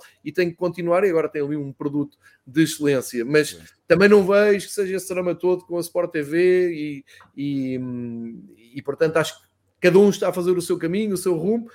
Vamos ver se é o, os clientes que ficam a ganhar ou não, porque isto vai dar um ajuste de preços e geralmente aí são sempre os clientes que ficam a arder, mas uh, vou assistir a isso com propriedade. E um, passo estes três temas, quase temas livres, mas de atualidade, uh, para, para o Pedro, para, para desenvolver, porque eu tenho curiosidade para saber como é que ele lida com o jogo com o Bolonenses Uh, tenho amigos meus que se entretêm a estar no Twitter a dizer que a SAD é que é o clube do Matateu e que os outros bolonenses não são, só para irritar a malda do Bolonenses e, e fica essa, essa dúvida. Pedro, vais ao Restelo ver o jogo da, da taça? Eu gostava, aliás, porque eu a única vez que fui ao Restelo, já que andamos a falar de estádios, foi contigo fomos ver, nós somos muito estúpidos e fomos ver a final da Liga dos Campeões feminina. Pois fomos. Lembras-te? Nós somos aqueles um estúpidos que vamos ver qualquer coisa. Ralph no fim, Exatamente, que estavam lá milhares de pessoas para ver o Anselmo Ralph e depois estavam lá dois estúpidos que iam ver a Liga de, dos Campeões de Futebol Feminino. Que é, que é um... na final foi em Lisboa, o Atlético Madrid e o Real no Estádio da Luz também. Pronto, e é sempre, e portanto, eu, eu nunca tinha, e já lá fui, eh, não foi a única vez, essa foi a última vez, e fui lá ver também contigo, fomos lá ver uma meia final da Taça de Portugal, Belenenses, Vitória de Guimarães. Vitória de Sport Clube, exatamente. É, é, também que levou depois o Vitória à final, se não estou em erro, porque o Vitória acabou por eliminar. Se e acho que ganhou o Benfica essa final. Eu acho que depois foi a final que ganhou o Benfica, foi a conquista. Da, foi, e pronto, e, um, e portanto, um, não tenho, nunca, que eu me recordo, eu nunca lá fui ver o Sporting, tenho quase a certeza. É um jogo, pá, sinceramente, não sei se vou conseguir. Como eu disse no Twitter, vamos jogar contra o verdadeiro Belenenses, é contra o verdadeiro que vamos jogar. O outro nem é Belenenses, o outro é outra coisa qualquer, é Bessade, é seja o que for.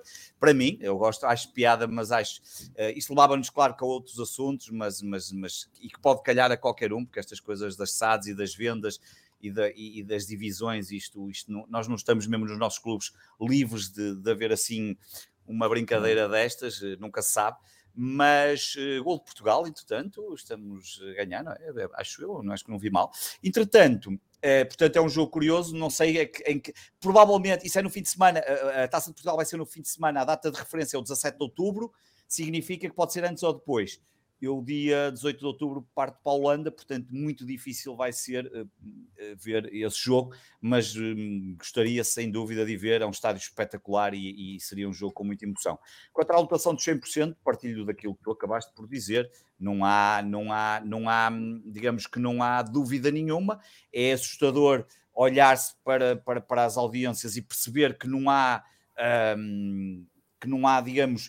Uh, não se tem enchido os estádios e mais do que tudo é que me parece que não há estratégia para, para, para, para trazer mais gente. E estes 100% acho que vão deixar ainda mais a nu um, a dificuldade que é, um, como tu disseste, quando temos jogos da Primeira Liga de um produto que se quer uh, vendável, uh, enfim, 800 pessoas em jogos da primeira divisão, é pá, pronto, eh, não pode ser um campeonato, não é o, não é o quinto campeonato da Europa como nós, como nós muitas vezes uh, achamos por causa da classificação do ranking, ou sexto, quando ultrapassamos Sim, a França ou não, vai dependendo, é evidente que não somos do Big Five um, e, e, temos um grave problema de, de, audiências. Basta olhar para os números da Holanda que tem crescido, basta olhar para outros campeonatos de dimensões parecidas às nossas e perceber que nós estamos ali estagnados com uma média de audiência, uma média de assistências na casa dos 11 mil, o que é uh, muitíssimo pouco para quem eh, para, para, para aquilo que vai sendo praticado e, e, acima de tudo não vejo ninguém preocupado. E não vejo preocupado nem mesmo os clubes. O Porto lançou e bem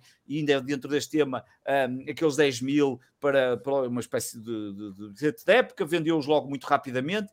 O meu clube não sei o que é que está à espera, não, não sei, não sei se o Benfica, o Benfica acho que também ainda não lançou, Pá, não sei, não, não vejo aqui uma preocupação, o que interessa são os bons contratos televisivos. Um, depois, A Premier League, sim, nós, nós já, já sabíamos dessa, dessa alteração há algum tempo. Uh, a Eleven acaba por conseguir aquele que provavelmente é o segundo produto televisivo com mais audiência nos canais pagos. O primeiro, obviamente, é a Liga Nós, e não só a Liga Nós não, é, é, é o mais importante, quanto mais não seja por, por, por, toda a ligação eh, emocional que existe de todos os adeptos que querem ver os seus clubes, à exceção do Benfica, que tem no caso a BTV, mas sabemos que em breve vai haver aí, vão existir alterações, até 25, 26 vamos ter que ter o estudo prévio da centralização dos direitos para ser implementado até 27, 28, e aí vai haver nova, nova guerra entre entre, entre, entre direitos televisivos da, da, Liga Principal. Eh, claro que depois há aqui outras questões mais. Sabemos que as próprias nós, quando as pessoas quando dizem é a Sport TV, epá, a Sport TV tem os, os direitos de, da Liga Nós e da Liga BUIN ou da Liga Portugal e não se esqueçam que a Sport TV tem três acionistas de referência que são os três operadores. Portanto, a coisa não é assim tão fácil. Não sei como é que isso depois vai jogar.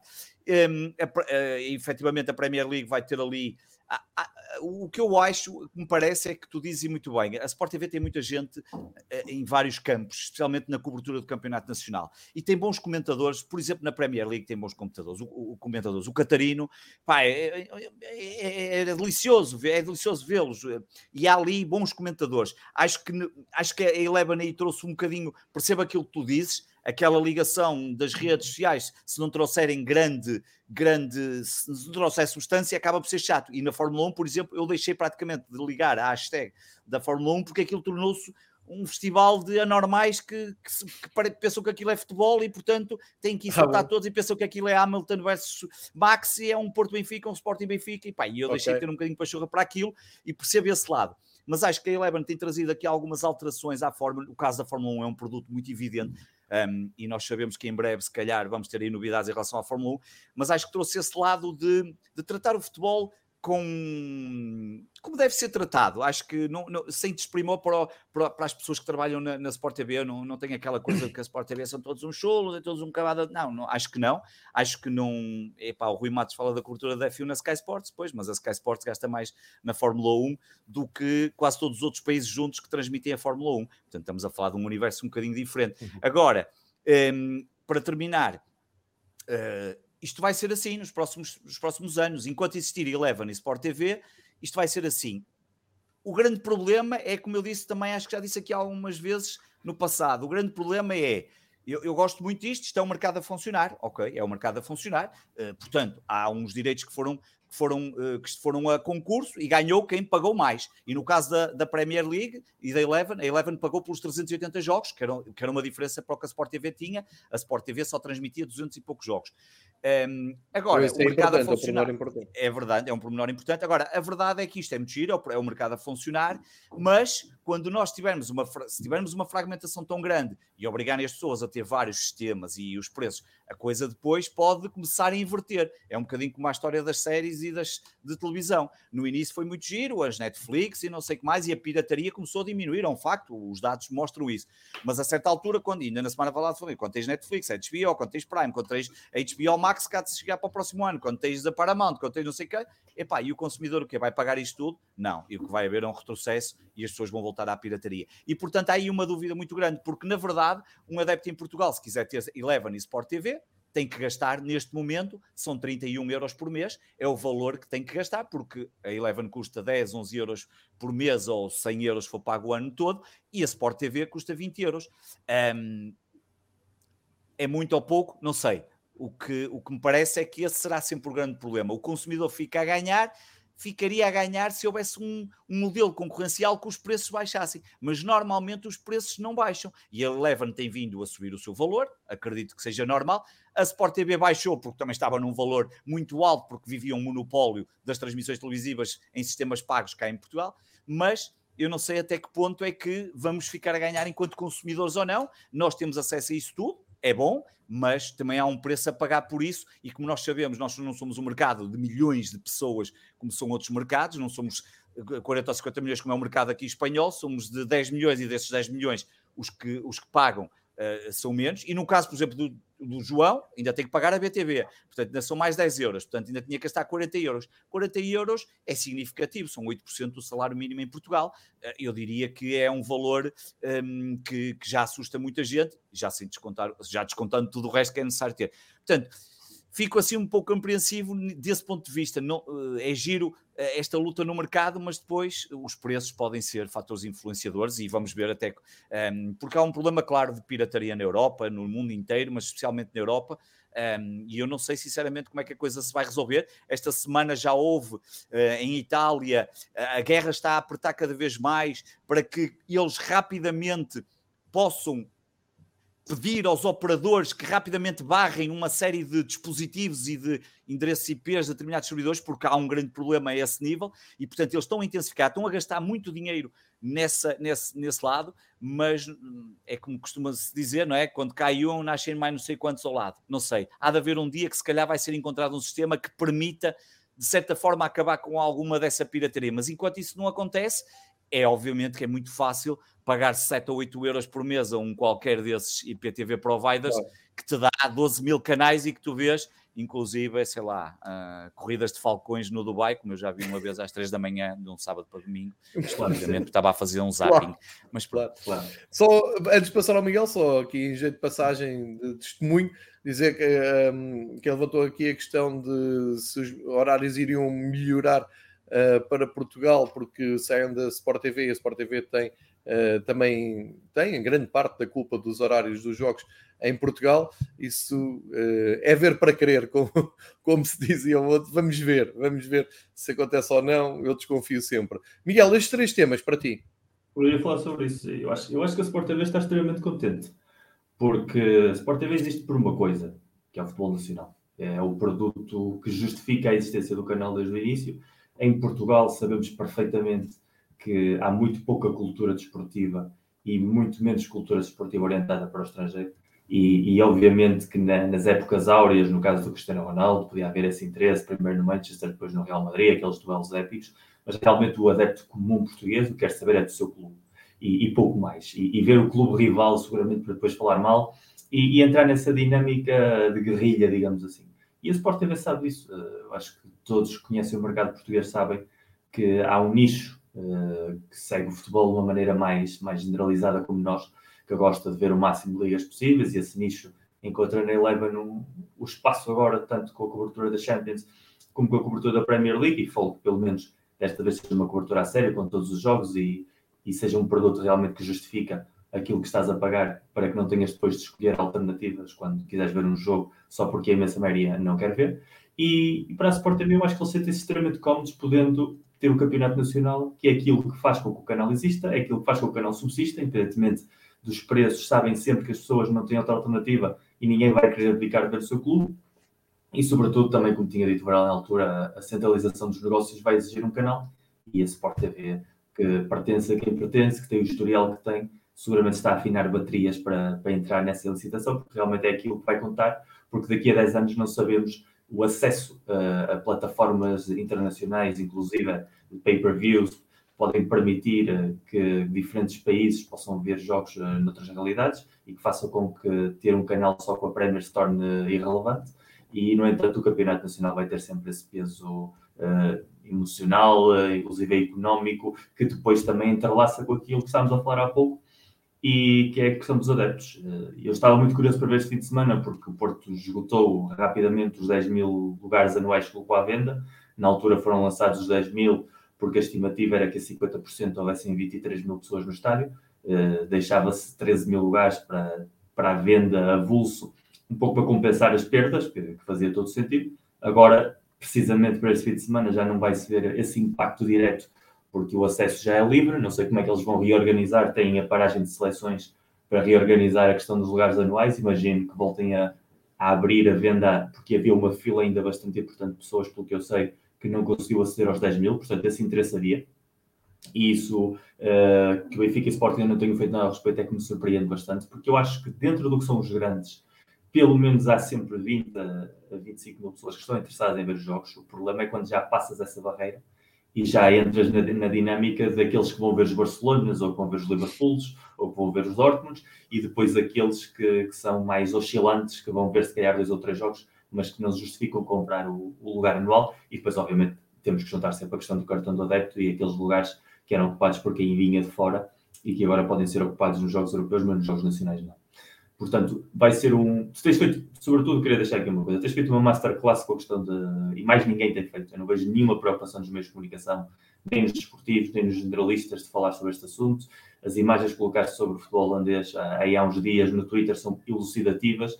Nós, como campeonato, somos uma miséria a nível de vontade de participar e de estar presente e de viver as emoções aí também radica muito o êxito da Sport TV, essa cultura de bar, essa cultura de ver o jogo em casa, essa facilidade que existe para o adepto deixar-se ficar em casa a ver a sua equipa e não ir ao estádio.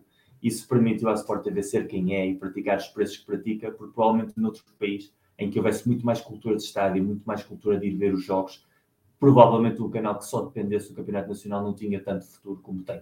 E, e na altura, quando tu começaste a fazer os números, nós falámos no grupo em privado, eu estive a fazer um, uma espécie de, de, recolha de dados de anos aleatórios dos anos 90 e 2000, e realmente os números que estamos a ver agora não distam muito dessa realidade. Houve um upgrade com mudança de estádios, obviamente, porque também melhoraram muitíssimas condições. Mas realmente o, o público português, eh, nós gostamos de ver aquelas imagens antigas, aqueles estádios cheios, aqueles Sports Benficas, Benfica Sportings, com os estádios realmente a abusar, naquela altura em que se diziam que podiam estar 120 mil pessoas na luz e realmente se calhar até estavam 140 mil, porque as pessoas sentavam-se umas acima das outras, isso é tudo muito bonito, mas é exceção. Quem viveu o futebol em carne, quem esteve lá nos anos 90, pelo menos a partir da, da idade onde eu estive, e vocês também, sabe perfeitamente que havia muitíssimos jogos que estavam 5 mil pessoas, 4 mil pessoas, 7 mil Miguel, pessoas. Miguel, de 1995 a 2004, a média de assistências na Liga Portuguesa teve sempre abaixo dos 10 mil. Exatamente. É, é, eu vivi muitíssimos jogos entre o Flóculo Porto e equipas como o Braga, como o Boa Vista, como a Vitória de Guimarães, uh, como o Marítimo, que na altura lutavam por lugares europeus, e estarem 15 mil pessoas nas Antas. Um estádio que podiam meter lá perfeitamente mais de 50 mil. E, e no estádio do Dragão também. Portanto, essa realidade sempre esteve presente e sempre esteve um pouco tapada. Uh, o que fez o Covid foi dar-nos a primeira imagem de bancadas vazias, com o jogo a funcionar, esse choque uh, visual, e a partir daí agora voltamos a contar do zero e voltamos a perceber que mundo é que nós tínhamos antes. E o mundo que nós tínhamos antes não servia, e o que temos agora também não serve, e é preciso fazer muitas coisas para que a situação mude. E essas coisas partem dos clubes, da liga, dos operadores e também dos adeptos. Obviamente que há preços que são absolutamente escandalosos e é uma vergonha os preços que praticam em Portugal. Não se pode pedir a um adepto que vai viajar da sua equipa desde Vizela a Portimão ou a Faro ou um adepto que venha de Lisboa, Moreira de Cónegos, praticar uns preços que, sabendo que somam a esse uh, a viagem, os gastos que existem com a gasolina ao preço que está, com as portagens, que justifique que uma pessoa no seu são juízo, que é coisa que nós não temos, mas a maior parte das pessoas tem, uh, decida fazer um investimento que às vezes anda na casa dos 100 euros ou mais para ir ver um jogo de futebol. Porque é isso. Porque nós temos um, um tecido humano de muitos clubes da primeira divisão que é escasso. Clubes como o Arouca, como o Moreirense, como o Tondela, nas áreas à volta não têm essa cultura de clube histórica que justifique que estejam regularmente 5 mil, 10 mil pessoas. Essa base de apoio já de por si é pequena. E então isso nutre-se de pessoas que estejam à volta que queiram ir ver futebol, que em Portugal essa cultura não existe, ou da dependência dos grandes. E a dependência dos grandes, lá está, existe com os gastos uh, incluídos, e aí o Porto tem vantagem, porque à volta tem cerca de 11, 12 clubes da primeira divisão, e portanto qualquer adepto do Porto uh, é barato, acessível ver vários jogos uh, em vários estádios, mas quem esteja a viver no Algarve ou quem esteja a viver em Lisboa e queira ver muitos jogos, não pode, porque por isso o custo em si de todo o pack, que não é só o bilhete, porque quando falamos muitas vezes dos custos, são os bilhetes, não é certo. Uh, os bilhetes na Holanda, os bilhetes na Alemanha não só são baratos, é barato ir ao futebol. Na Alemanha há uma, há uma rede de transportes públicos, sobretudo de comboios, com preços acessíveis em dias de jogos, que permitam uma pessoa que vive em Dortmund ir até Munique e não só poder pagar o bilhete do jogo, senão também que a viagem não lhe custe meio rim. Coisa que em Portugal não existe, porque não temos uma cultura de transporte público, não há uma linha ferroviária aqui no país que permita que pessoas que queiram seguir a sua equipa não tenham de utilizar o carro. E depois, obviamente, nós sabemos os custos de deslocação nas vias rodoviárias que temos. E já nem vamos falar dos aviões, porque ninguém, no seu santo juízo, apanha um voo do Porto para Lisboa para ir ver um jogo de futebol. Uh, se bem que a coisa já esteve mais complicada, e eu acho que hoje em dia ir um voo Ryanair e voltar é capaz de ser mais barato do que subir e baixar. Não há, já não há, já não há, acabou, acabou. A ligação Porto-Lisboa com a Ryanair. Agora Acabou, só vai ser possível ir de avião quando eu comprar com o dinheiro do Patreon. Isso eu levo. Então, é, é, o problema que nós temos está aí. O problema que nós temos está aí, porque nós temos clubes que sabemos que vão encher, porque são clubes que têm essa base. O Vitória Sport Clube é um clube que tem uma base importante, Braga, que cresceu com os anos. Na Madeira há sempre pessoas que estão dispostas a ver o, o Marítimo Nacional. Mas pouco, pouco mais fica depois disso. E então a alternativa é baixar os preços dos bilhetes para que isso atenda a atrair pessoas, mas os clubes não têm essa visão. Preferem ter esses estádios vazios e ter 5 mil bilhetes vendidos a determinado preço, a ter exatamente o mesmo preço com 10 mil pessoas. Não querem correr esse risco. Não vai ser que não apareçam as tais 10 mil. E eu às vezes entendo, porque eu também não vejo os adeptos a reclamar por algo melhor. Eu não vejo os adeptos a quererem estar. E não há essa cultura, e isso vê-se em programas como o nosso e, e, e, da maneira como nós de futebol. Somos sempre os mesmos. Somos um grupo que vai aumentando e os podcasts ajudaram, as redes sociais ajudaram. Mas no fundo, somos um grupo muito pequeno.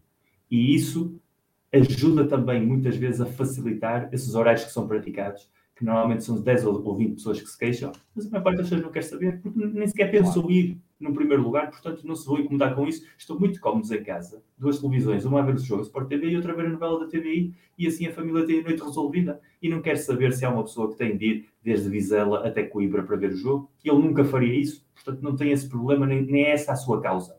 E essa causa é de muito poucos. E também não é dos clubes, não vai ser dos operadores, naturalmente não vai ser da Liga, nós sabemos perfeitamente para que serve e não é para o bem do nosso futebol. Portanto, a partir daí o cenário é extremamente complicado.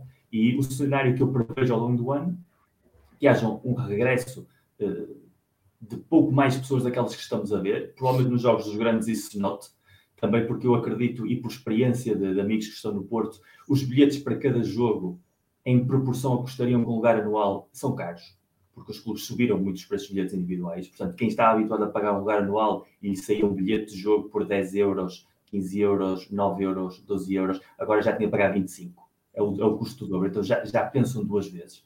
Mas agora, quando voltem a abrir a porta dos lugares anuais, eu acredito que haja realmente uma adesão significativa, não vamos aqui dizer que vai ser uma loucura, mas vai haver uma adesão significativa, quando os preços se adequarem à realidade, foi o caso que o Porto fez, mais ou menos.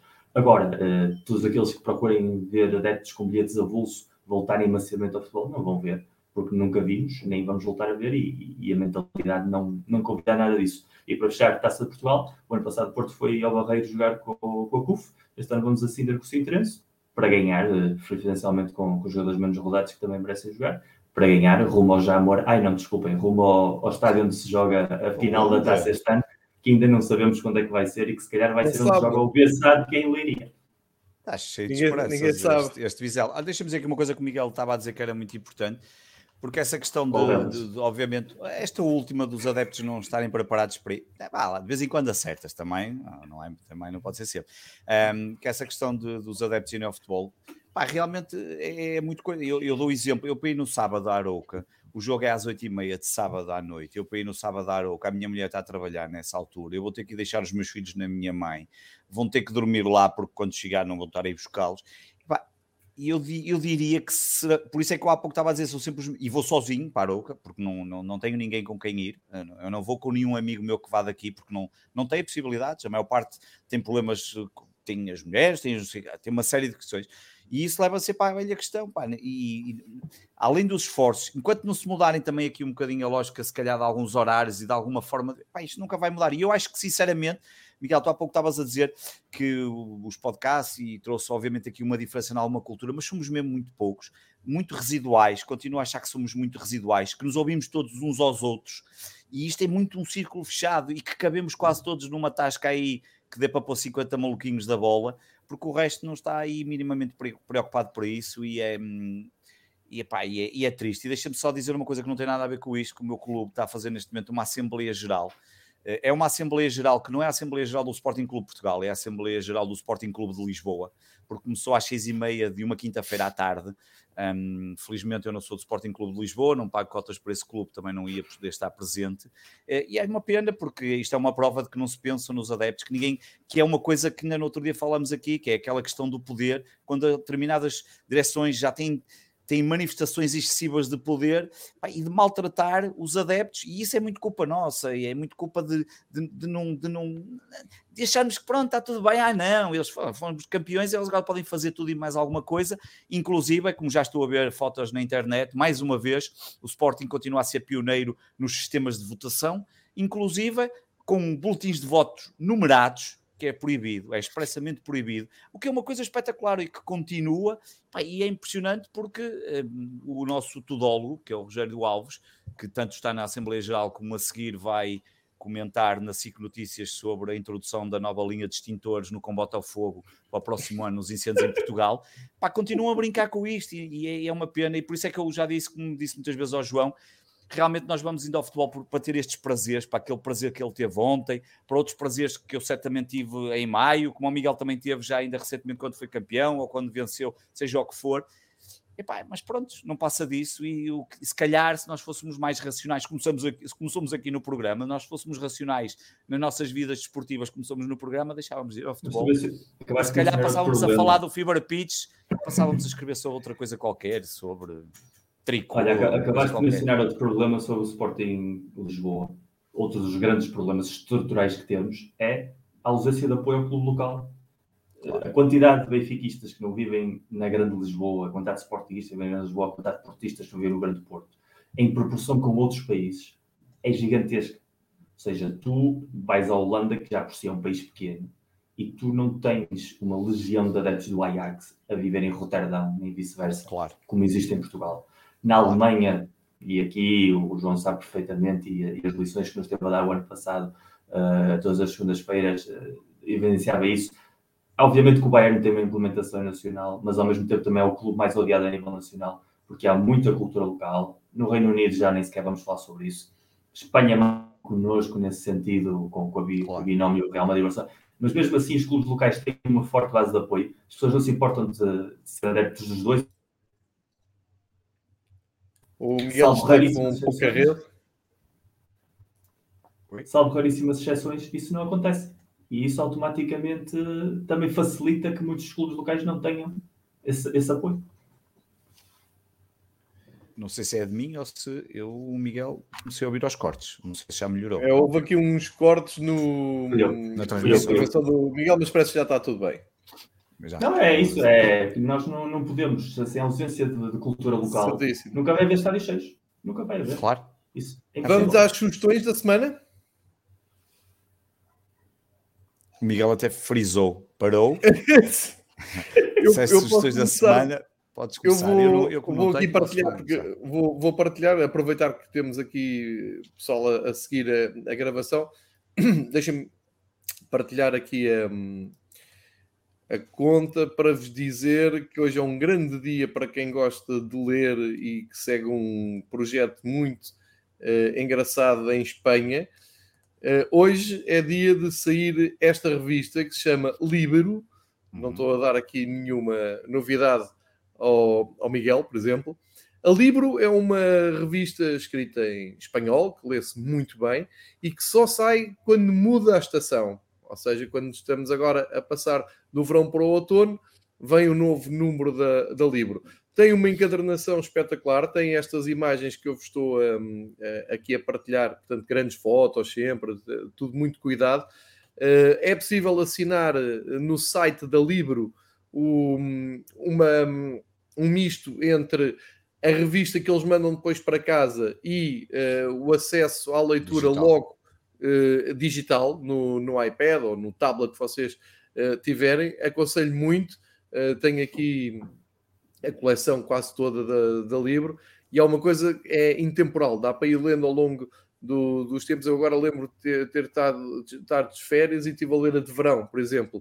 E é, hum, são textos maravilhosos, histórias à volta do futebol, uh, tudo muito bem contextualizado, graficamente muito interessante e, portanto, fica aqui a minha dica desta semana. Sigam no, no Twitter, Libero, uh, não, não, é livro, é livro, uh, e conseguem depois chegar, se forem ao Instagram, se forem ao Twitter, conseguem chegar à página deles ou ao site e lá têm as opções para ativar uma, uma subscrição, seja online, seja uh, por, um, por papel, e vale muito, muito, muito a pena. E portanto, o entusiasmo de ter saído hoje uh, sai só quando muda a estação. E hoje, às 7 horas, apresentaram a nova edição e que me parece, mais uma vez, imperdível. É a minha sugestão para esta semana. Uh, Pedro, o que é que nos traz? Não, eu não tenho, não tenho, não tenho sugestão hoje. Então passo já para o Miguel. Passa ao Miguel. Ah, eu também não tenho sugestão. Miguel, podemos sugerir, eh, no lugar do Pedro, um, livros sobre o Borussia Dortmund e o Ajax. Estou a brincar. Não, não vou sugerir nada. Um excelente Depois, livro quando, do Rafael quando eu, sobre o Borussia Dortmund. Olha, quando eu festejar a qualificação, depois vocês choram. Para, Mas olha, para, não tem. Para a Liga Europa? A qualificação. Para? Não, não interessa, isso é irrelevante. Senão pode funcionar mal. Mas deixa-me dizer, não tenho nenhum livro, mas li há bocado uma notícia antes de começarmos o programa, que a autobiografia do Quadrado está a fazer um sucesso absolutamente inacreditável pelos vistos. Eu, eu desconhecia por completo. Quadrado que é da Juventus, o colombiano? O colombiano. Deve ser um êxito de popularidade na própria Colômbia. não, mas acho que já chegou à Europa e não sei, não sei se aquilo tem algum aspecto social, deve ser pelas raízes dele ou pela forma como ele chegou. Eu li a notícia muito por alto, acho que está okay, na okay. E, e, e li há bocado e eu, porra, o gajo lançou um livro. Obrigado por essa sucesso. Vamos investigar, não vamos, Miguel? Eu pensei que ia recomendar o livro do Schmeichel, que também saiu hoje, Lenda do Manchester é do Sporting, mas isto é que é um adepto do Manchester e do não, Sporting. Mas o meu, é sabes porque é que eu não, preciso, não recomendo? Sabes porquê? Porque eu tenho isso em pré-order no Audible e ele vai-me avisar quando estiver disponível, meu caro. Pois, Já claro, está há muito tempo preparado. Claro, Portanto, quando sair eu vou tê-lo logo automaticamente. Claro. Já está? Faça favor.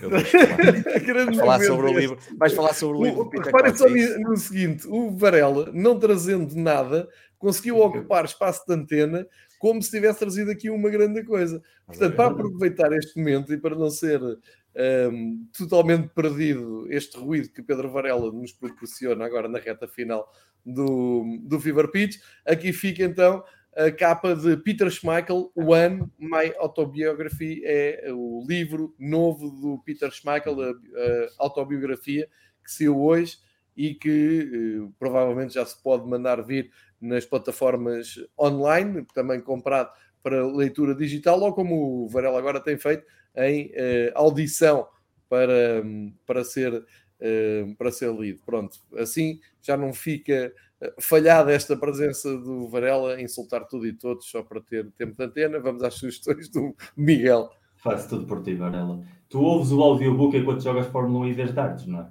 é não, não, não, não, não dá, não dá, não dá, porque senão era impossível. Os livros estão todos em inglês e o nível de concentração era impossível acompanhar. Muito bem. Olha, eu, eu, eu, não trago livros, já, já falei de Noites Europeias, que acho que é o dia ideal para, para o pessoal ler e isso fica sempre a minha recomendação. Trago o galhardete da semana, assim vamos mais rápido. Neste caso, trago aqui o grupo desportivo de Chaves.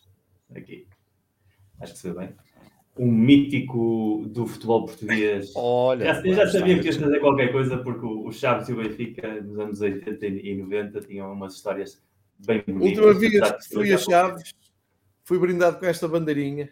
Muito bonito. E guardo aqui muito é um grande clube, apesar de eles terem feito a vida negra aos benfiquistas nessa é, tarde.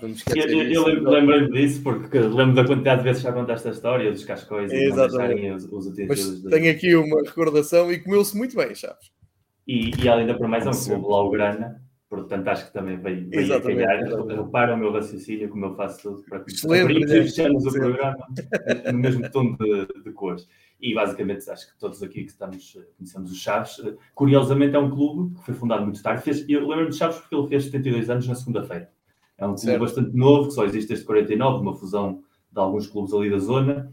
Uh, sabem aquele velho chavão de, das gente de Chaves, de quem está para lá do Marão, mandam os que lá estão, e, e há aquela entidade muito regional, muito forte, e que tem uma entidade realmente própria, mas só chegaram à primeira divisão dos anos 80, era um clube de segunda, inclusive a terceira divisão durante a maior parte das décadas de existência, e de repente nos anos 80 arrebentaram por completo os esquemas de futebol português, e o João lembra-se disso seguramente. Eles chegam, sobem divisão, no primeiro ano ficam em sexto lugar, que era algo extremamente complicado para qualquer equipa que subisse, e no ano a seguir ficam em quinto, e vão à Europa. E passam a primeira eliminatória, eliminam a Universidade de Craiova, e depois acabam por ser eliminados pelo Uvé da Hungria, e depois voltam a ficar em quinto em 89-90, mas nesse ano Portugal não tem vagas suficientes para, para a Taça UEFA e acabam por não ir. Depois descem divisão a meio dos anos 90, voltam imediatamente a seguir e depois já desde 99 em diante é que foi quase sempre uma equipa de segunda divisão, chegou a baixar à terceira, voltou brevemente há uns anos atrás, fez uma final da taça contra o Porto, que perderam em 2011 e uma semana depois de terem baixado da segunda para a terceira, portanto foi uma semana de emoções fortes para os flavienses. E sobretudo lembro-me daquela equipa do, dos anos 80 e 90, andava por lá o Carvalhal, agora treinador do Braga, uh, o mítico guarda-redes do Porto Fonseca, que depois foi substituído por outro grande guarda-redes Chaves, o Padrão, uh, figuras Padrão. míticas, o António Borges e aquela barba absolutamente mítica. muito há anos 70, 80 do, do, futebol nacional e era uma equipa muito durinha de se jogar, jogavam sempre um futebol não muito técnico, mas ir a chaves ganhar era coisa complicada e, e fez-nos passar aos três noites muito difíceis. Uh, Azia do Coroado? Azia do Coroado mítica. E, e, era uma equipa agradável de se ver também quando, quando vinham aos nossos estádios. Eu lembro das várias vezes que os vi nas Antas, aquele equipamento fazia a sensação de estarmos a jogar contra o Barcelona. E isso, na altura, tinha a sua piada no mundo pré-redes sociais, pré-internet, em que o equipamento mais ou menos parecido com um grande da Europa, como jogar contra o Olhanense, parecia que jogámos contra o Milan, dava sempre aquela, aquela pequena alegria visual aos adeptos. E a minha homenagem da semana fica para essa grande instituição, que, que está agora na segunda divisão, e oxalá possam voltar os flavianos a desfrutar do futebol de primeira, porque realmente são, são um clube que vale a pena e uma região que merece também uh, ter uma identidade própria vincada na, na primeira divisão. Acrescentar só que essa passagem europeia do Chaves foi responsável por muitas faltas na escola da minha geração, que o jogo deu eh, sensacionalmente em, em sem quase pré-aviso em sinal aberto. Na altura eh, não era assim tão normal termos futebol à tarde e tivemos direito aos jogos dos Chaves e vimos aquilo com muito entusiasmo e toda a gente se baldou à grande às aulas para ver os Chaves e dissemos depois com, também categoricamente um, motivo de falta, ver os Chaves na Europa, como é evidente. Uh, e fui ver o, esses Chaves tu disseste, fui ver, também num sábado à noite, lá está, provavelmente na Câmara de uma semana europeia, o, o Chaves a jogar em Alvalade, uma ótima exibição do Chaves, em que o Sporting ganhou tranquilamente, mas ficou, e fui sozinho, que na altura bastava-me apanhar o autocarro 50, saía ali perto e pedia alguém mais velho para entrar, e ia ver os jogos, porque os jogos não davam na televisão, e lembro-me de ter ficado na, com esta imagem, tu falaste do Borges, o António Borges tem presença no, no Facebook e eu já falei com ele e ele de vez em quando partilha umas imagens muito engraçadas dos Chaves dos anos 80 e a semelhança, isto agora já é uma, uma conversa só para a malta mais velha como nós, a semelhança era toda do Rocha, do Duarte e companhia é aquele cabelo longo, aquela biglaça. Mas ele era bom jogador, era um extremo. E a malta na bancada do Sporting dizia: Isto é o Rocha, pá, o homem do Eduardo e companhia está a jogar contra o Sporting. O Rocha que entrou na série no 1986 do Nuno Marco. Exatamente, exatamente. E, o, e eh, só para terminar essa questão dos equipamentos parecidos, tanto, tanto assim há uma descendência que quando o Barcelona jogou com o equipamento aos quadrados, no ano a seguir o Chaves também se apresentou com o ah. equipamento aos quadrados, Garnaz e e azuis. Portanto, é uma ótima recuperação, que voltem depressa à primeira divisão, porque fazem, fazem falta, e ainda por cima agora tem o estádio, já, já não tem nada a ver com a última visita que, que estiveram na, na primeira divisão. Fica assim encerrada a reunião dos três rivais, num fim de tarde marcado por Liga Europa, Conference League e, já sei, futsal. Eh, Acabamos de sofrer o golo a 40 segundos do fim. Estamos Isso quer dizer um... que. Vamos para o prolongamento, provavelmente. Então vamos a ganhar. ver o prolongamento. Exato, faltavam 40 segundos, se calhar vai. Olha, autogol. Sim, senhor. E hum, fica feito então aqui o rescaldo de hum, três rivais. Falámos do Campeonato Nacional, não projetamos tanto o próximo jogo, mas englobámos e contextualizámos as nossas opiniões de cada clube esta ponte entre o Campeonato Nacional e as provas europeias. Para a semana já sabem, uh, vamos ter. Para a semana não há, não há provas europeias, pois não? Uh, não, não. A meia da semana. Campeonato, um calendário mais é campeonato e vai parar durante 12 dias. Ah, exatamente, porque temos seleções. Exatamente. exatamente. campeonato, então depois vamos ter tempo para fazer. Yes, depois seleções, depois regressa com a taça. Com a taça. Aliás, a campeonato ainda vai demorar. Exatamente. Ficamos a calendário um pouco mais aliviado. Para a semana combinamos então a reunião, depois eh, partilhamos no Twitter eh, na rede social preferida para um, ehm, divulgar quando é que nos reunimos aqui. Convidar todos a seguirem a gravação e, claro, agradecer a todos os que ouvem e seguem o podcast. Uh, e que tenho, tenho a sensação que é o mais popular e o mais esperado, porque também chega a mais adeptos de vários clubes. E agradecer-vos a vocês, como sempre, a vossa presença. E refiro, como, como sei, há uma hora e 37 atrás, um, cá estarei de camisola do Bayern quando chegar a minha vez de encher e poderão fazer as piadas todas. Ontem o Miguel dizia com muita piada: eu já tenho experiência de ficar sem voz e já tenho experiência também de noites europeias más. Uh, eles é que não, e é um, é um bocado isso. Eu, pelo menos das más, tenho muita experiência. Ainda, ainda foi no outro dia que levámos 5 em Munique com o Lage, portanto, venha ao que vier. Boa sorte para o Varela, boa sorte para o Miguel Pereira. Obrigado por, por mais esta reunião de terapia e espero que se espalhem ao comprido no campeonato para seguirem não, não. o líder e continuar a haver bom ambiente neste podcast para a semana. Exatamente. Um abraço a todos. Um abraço.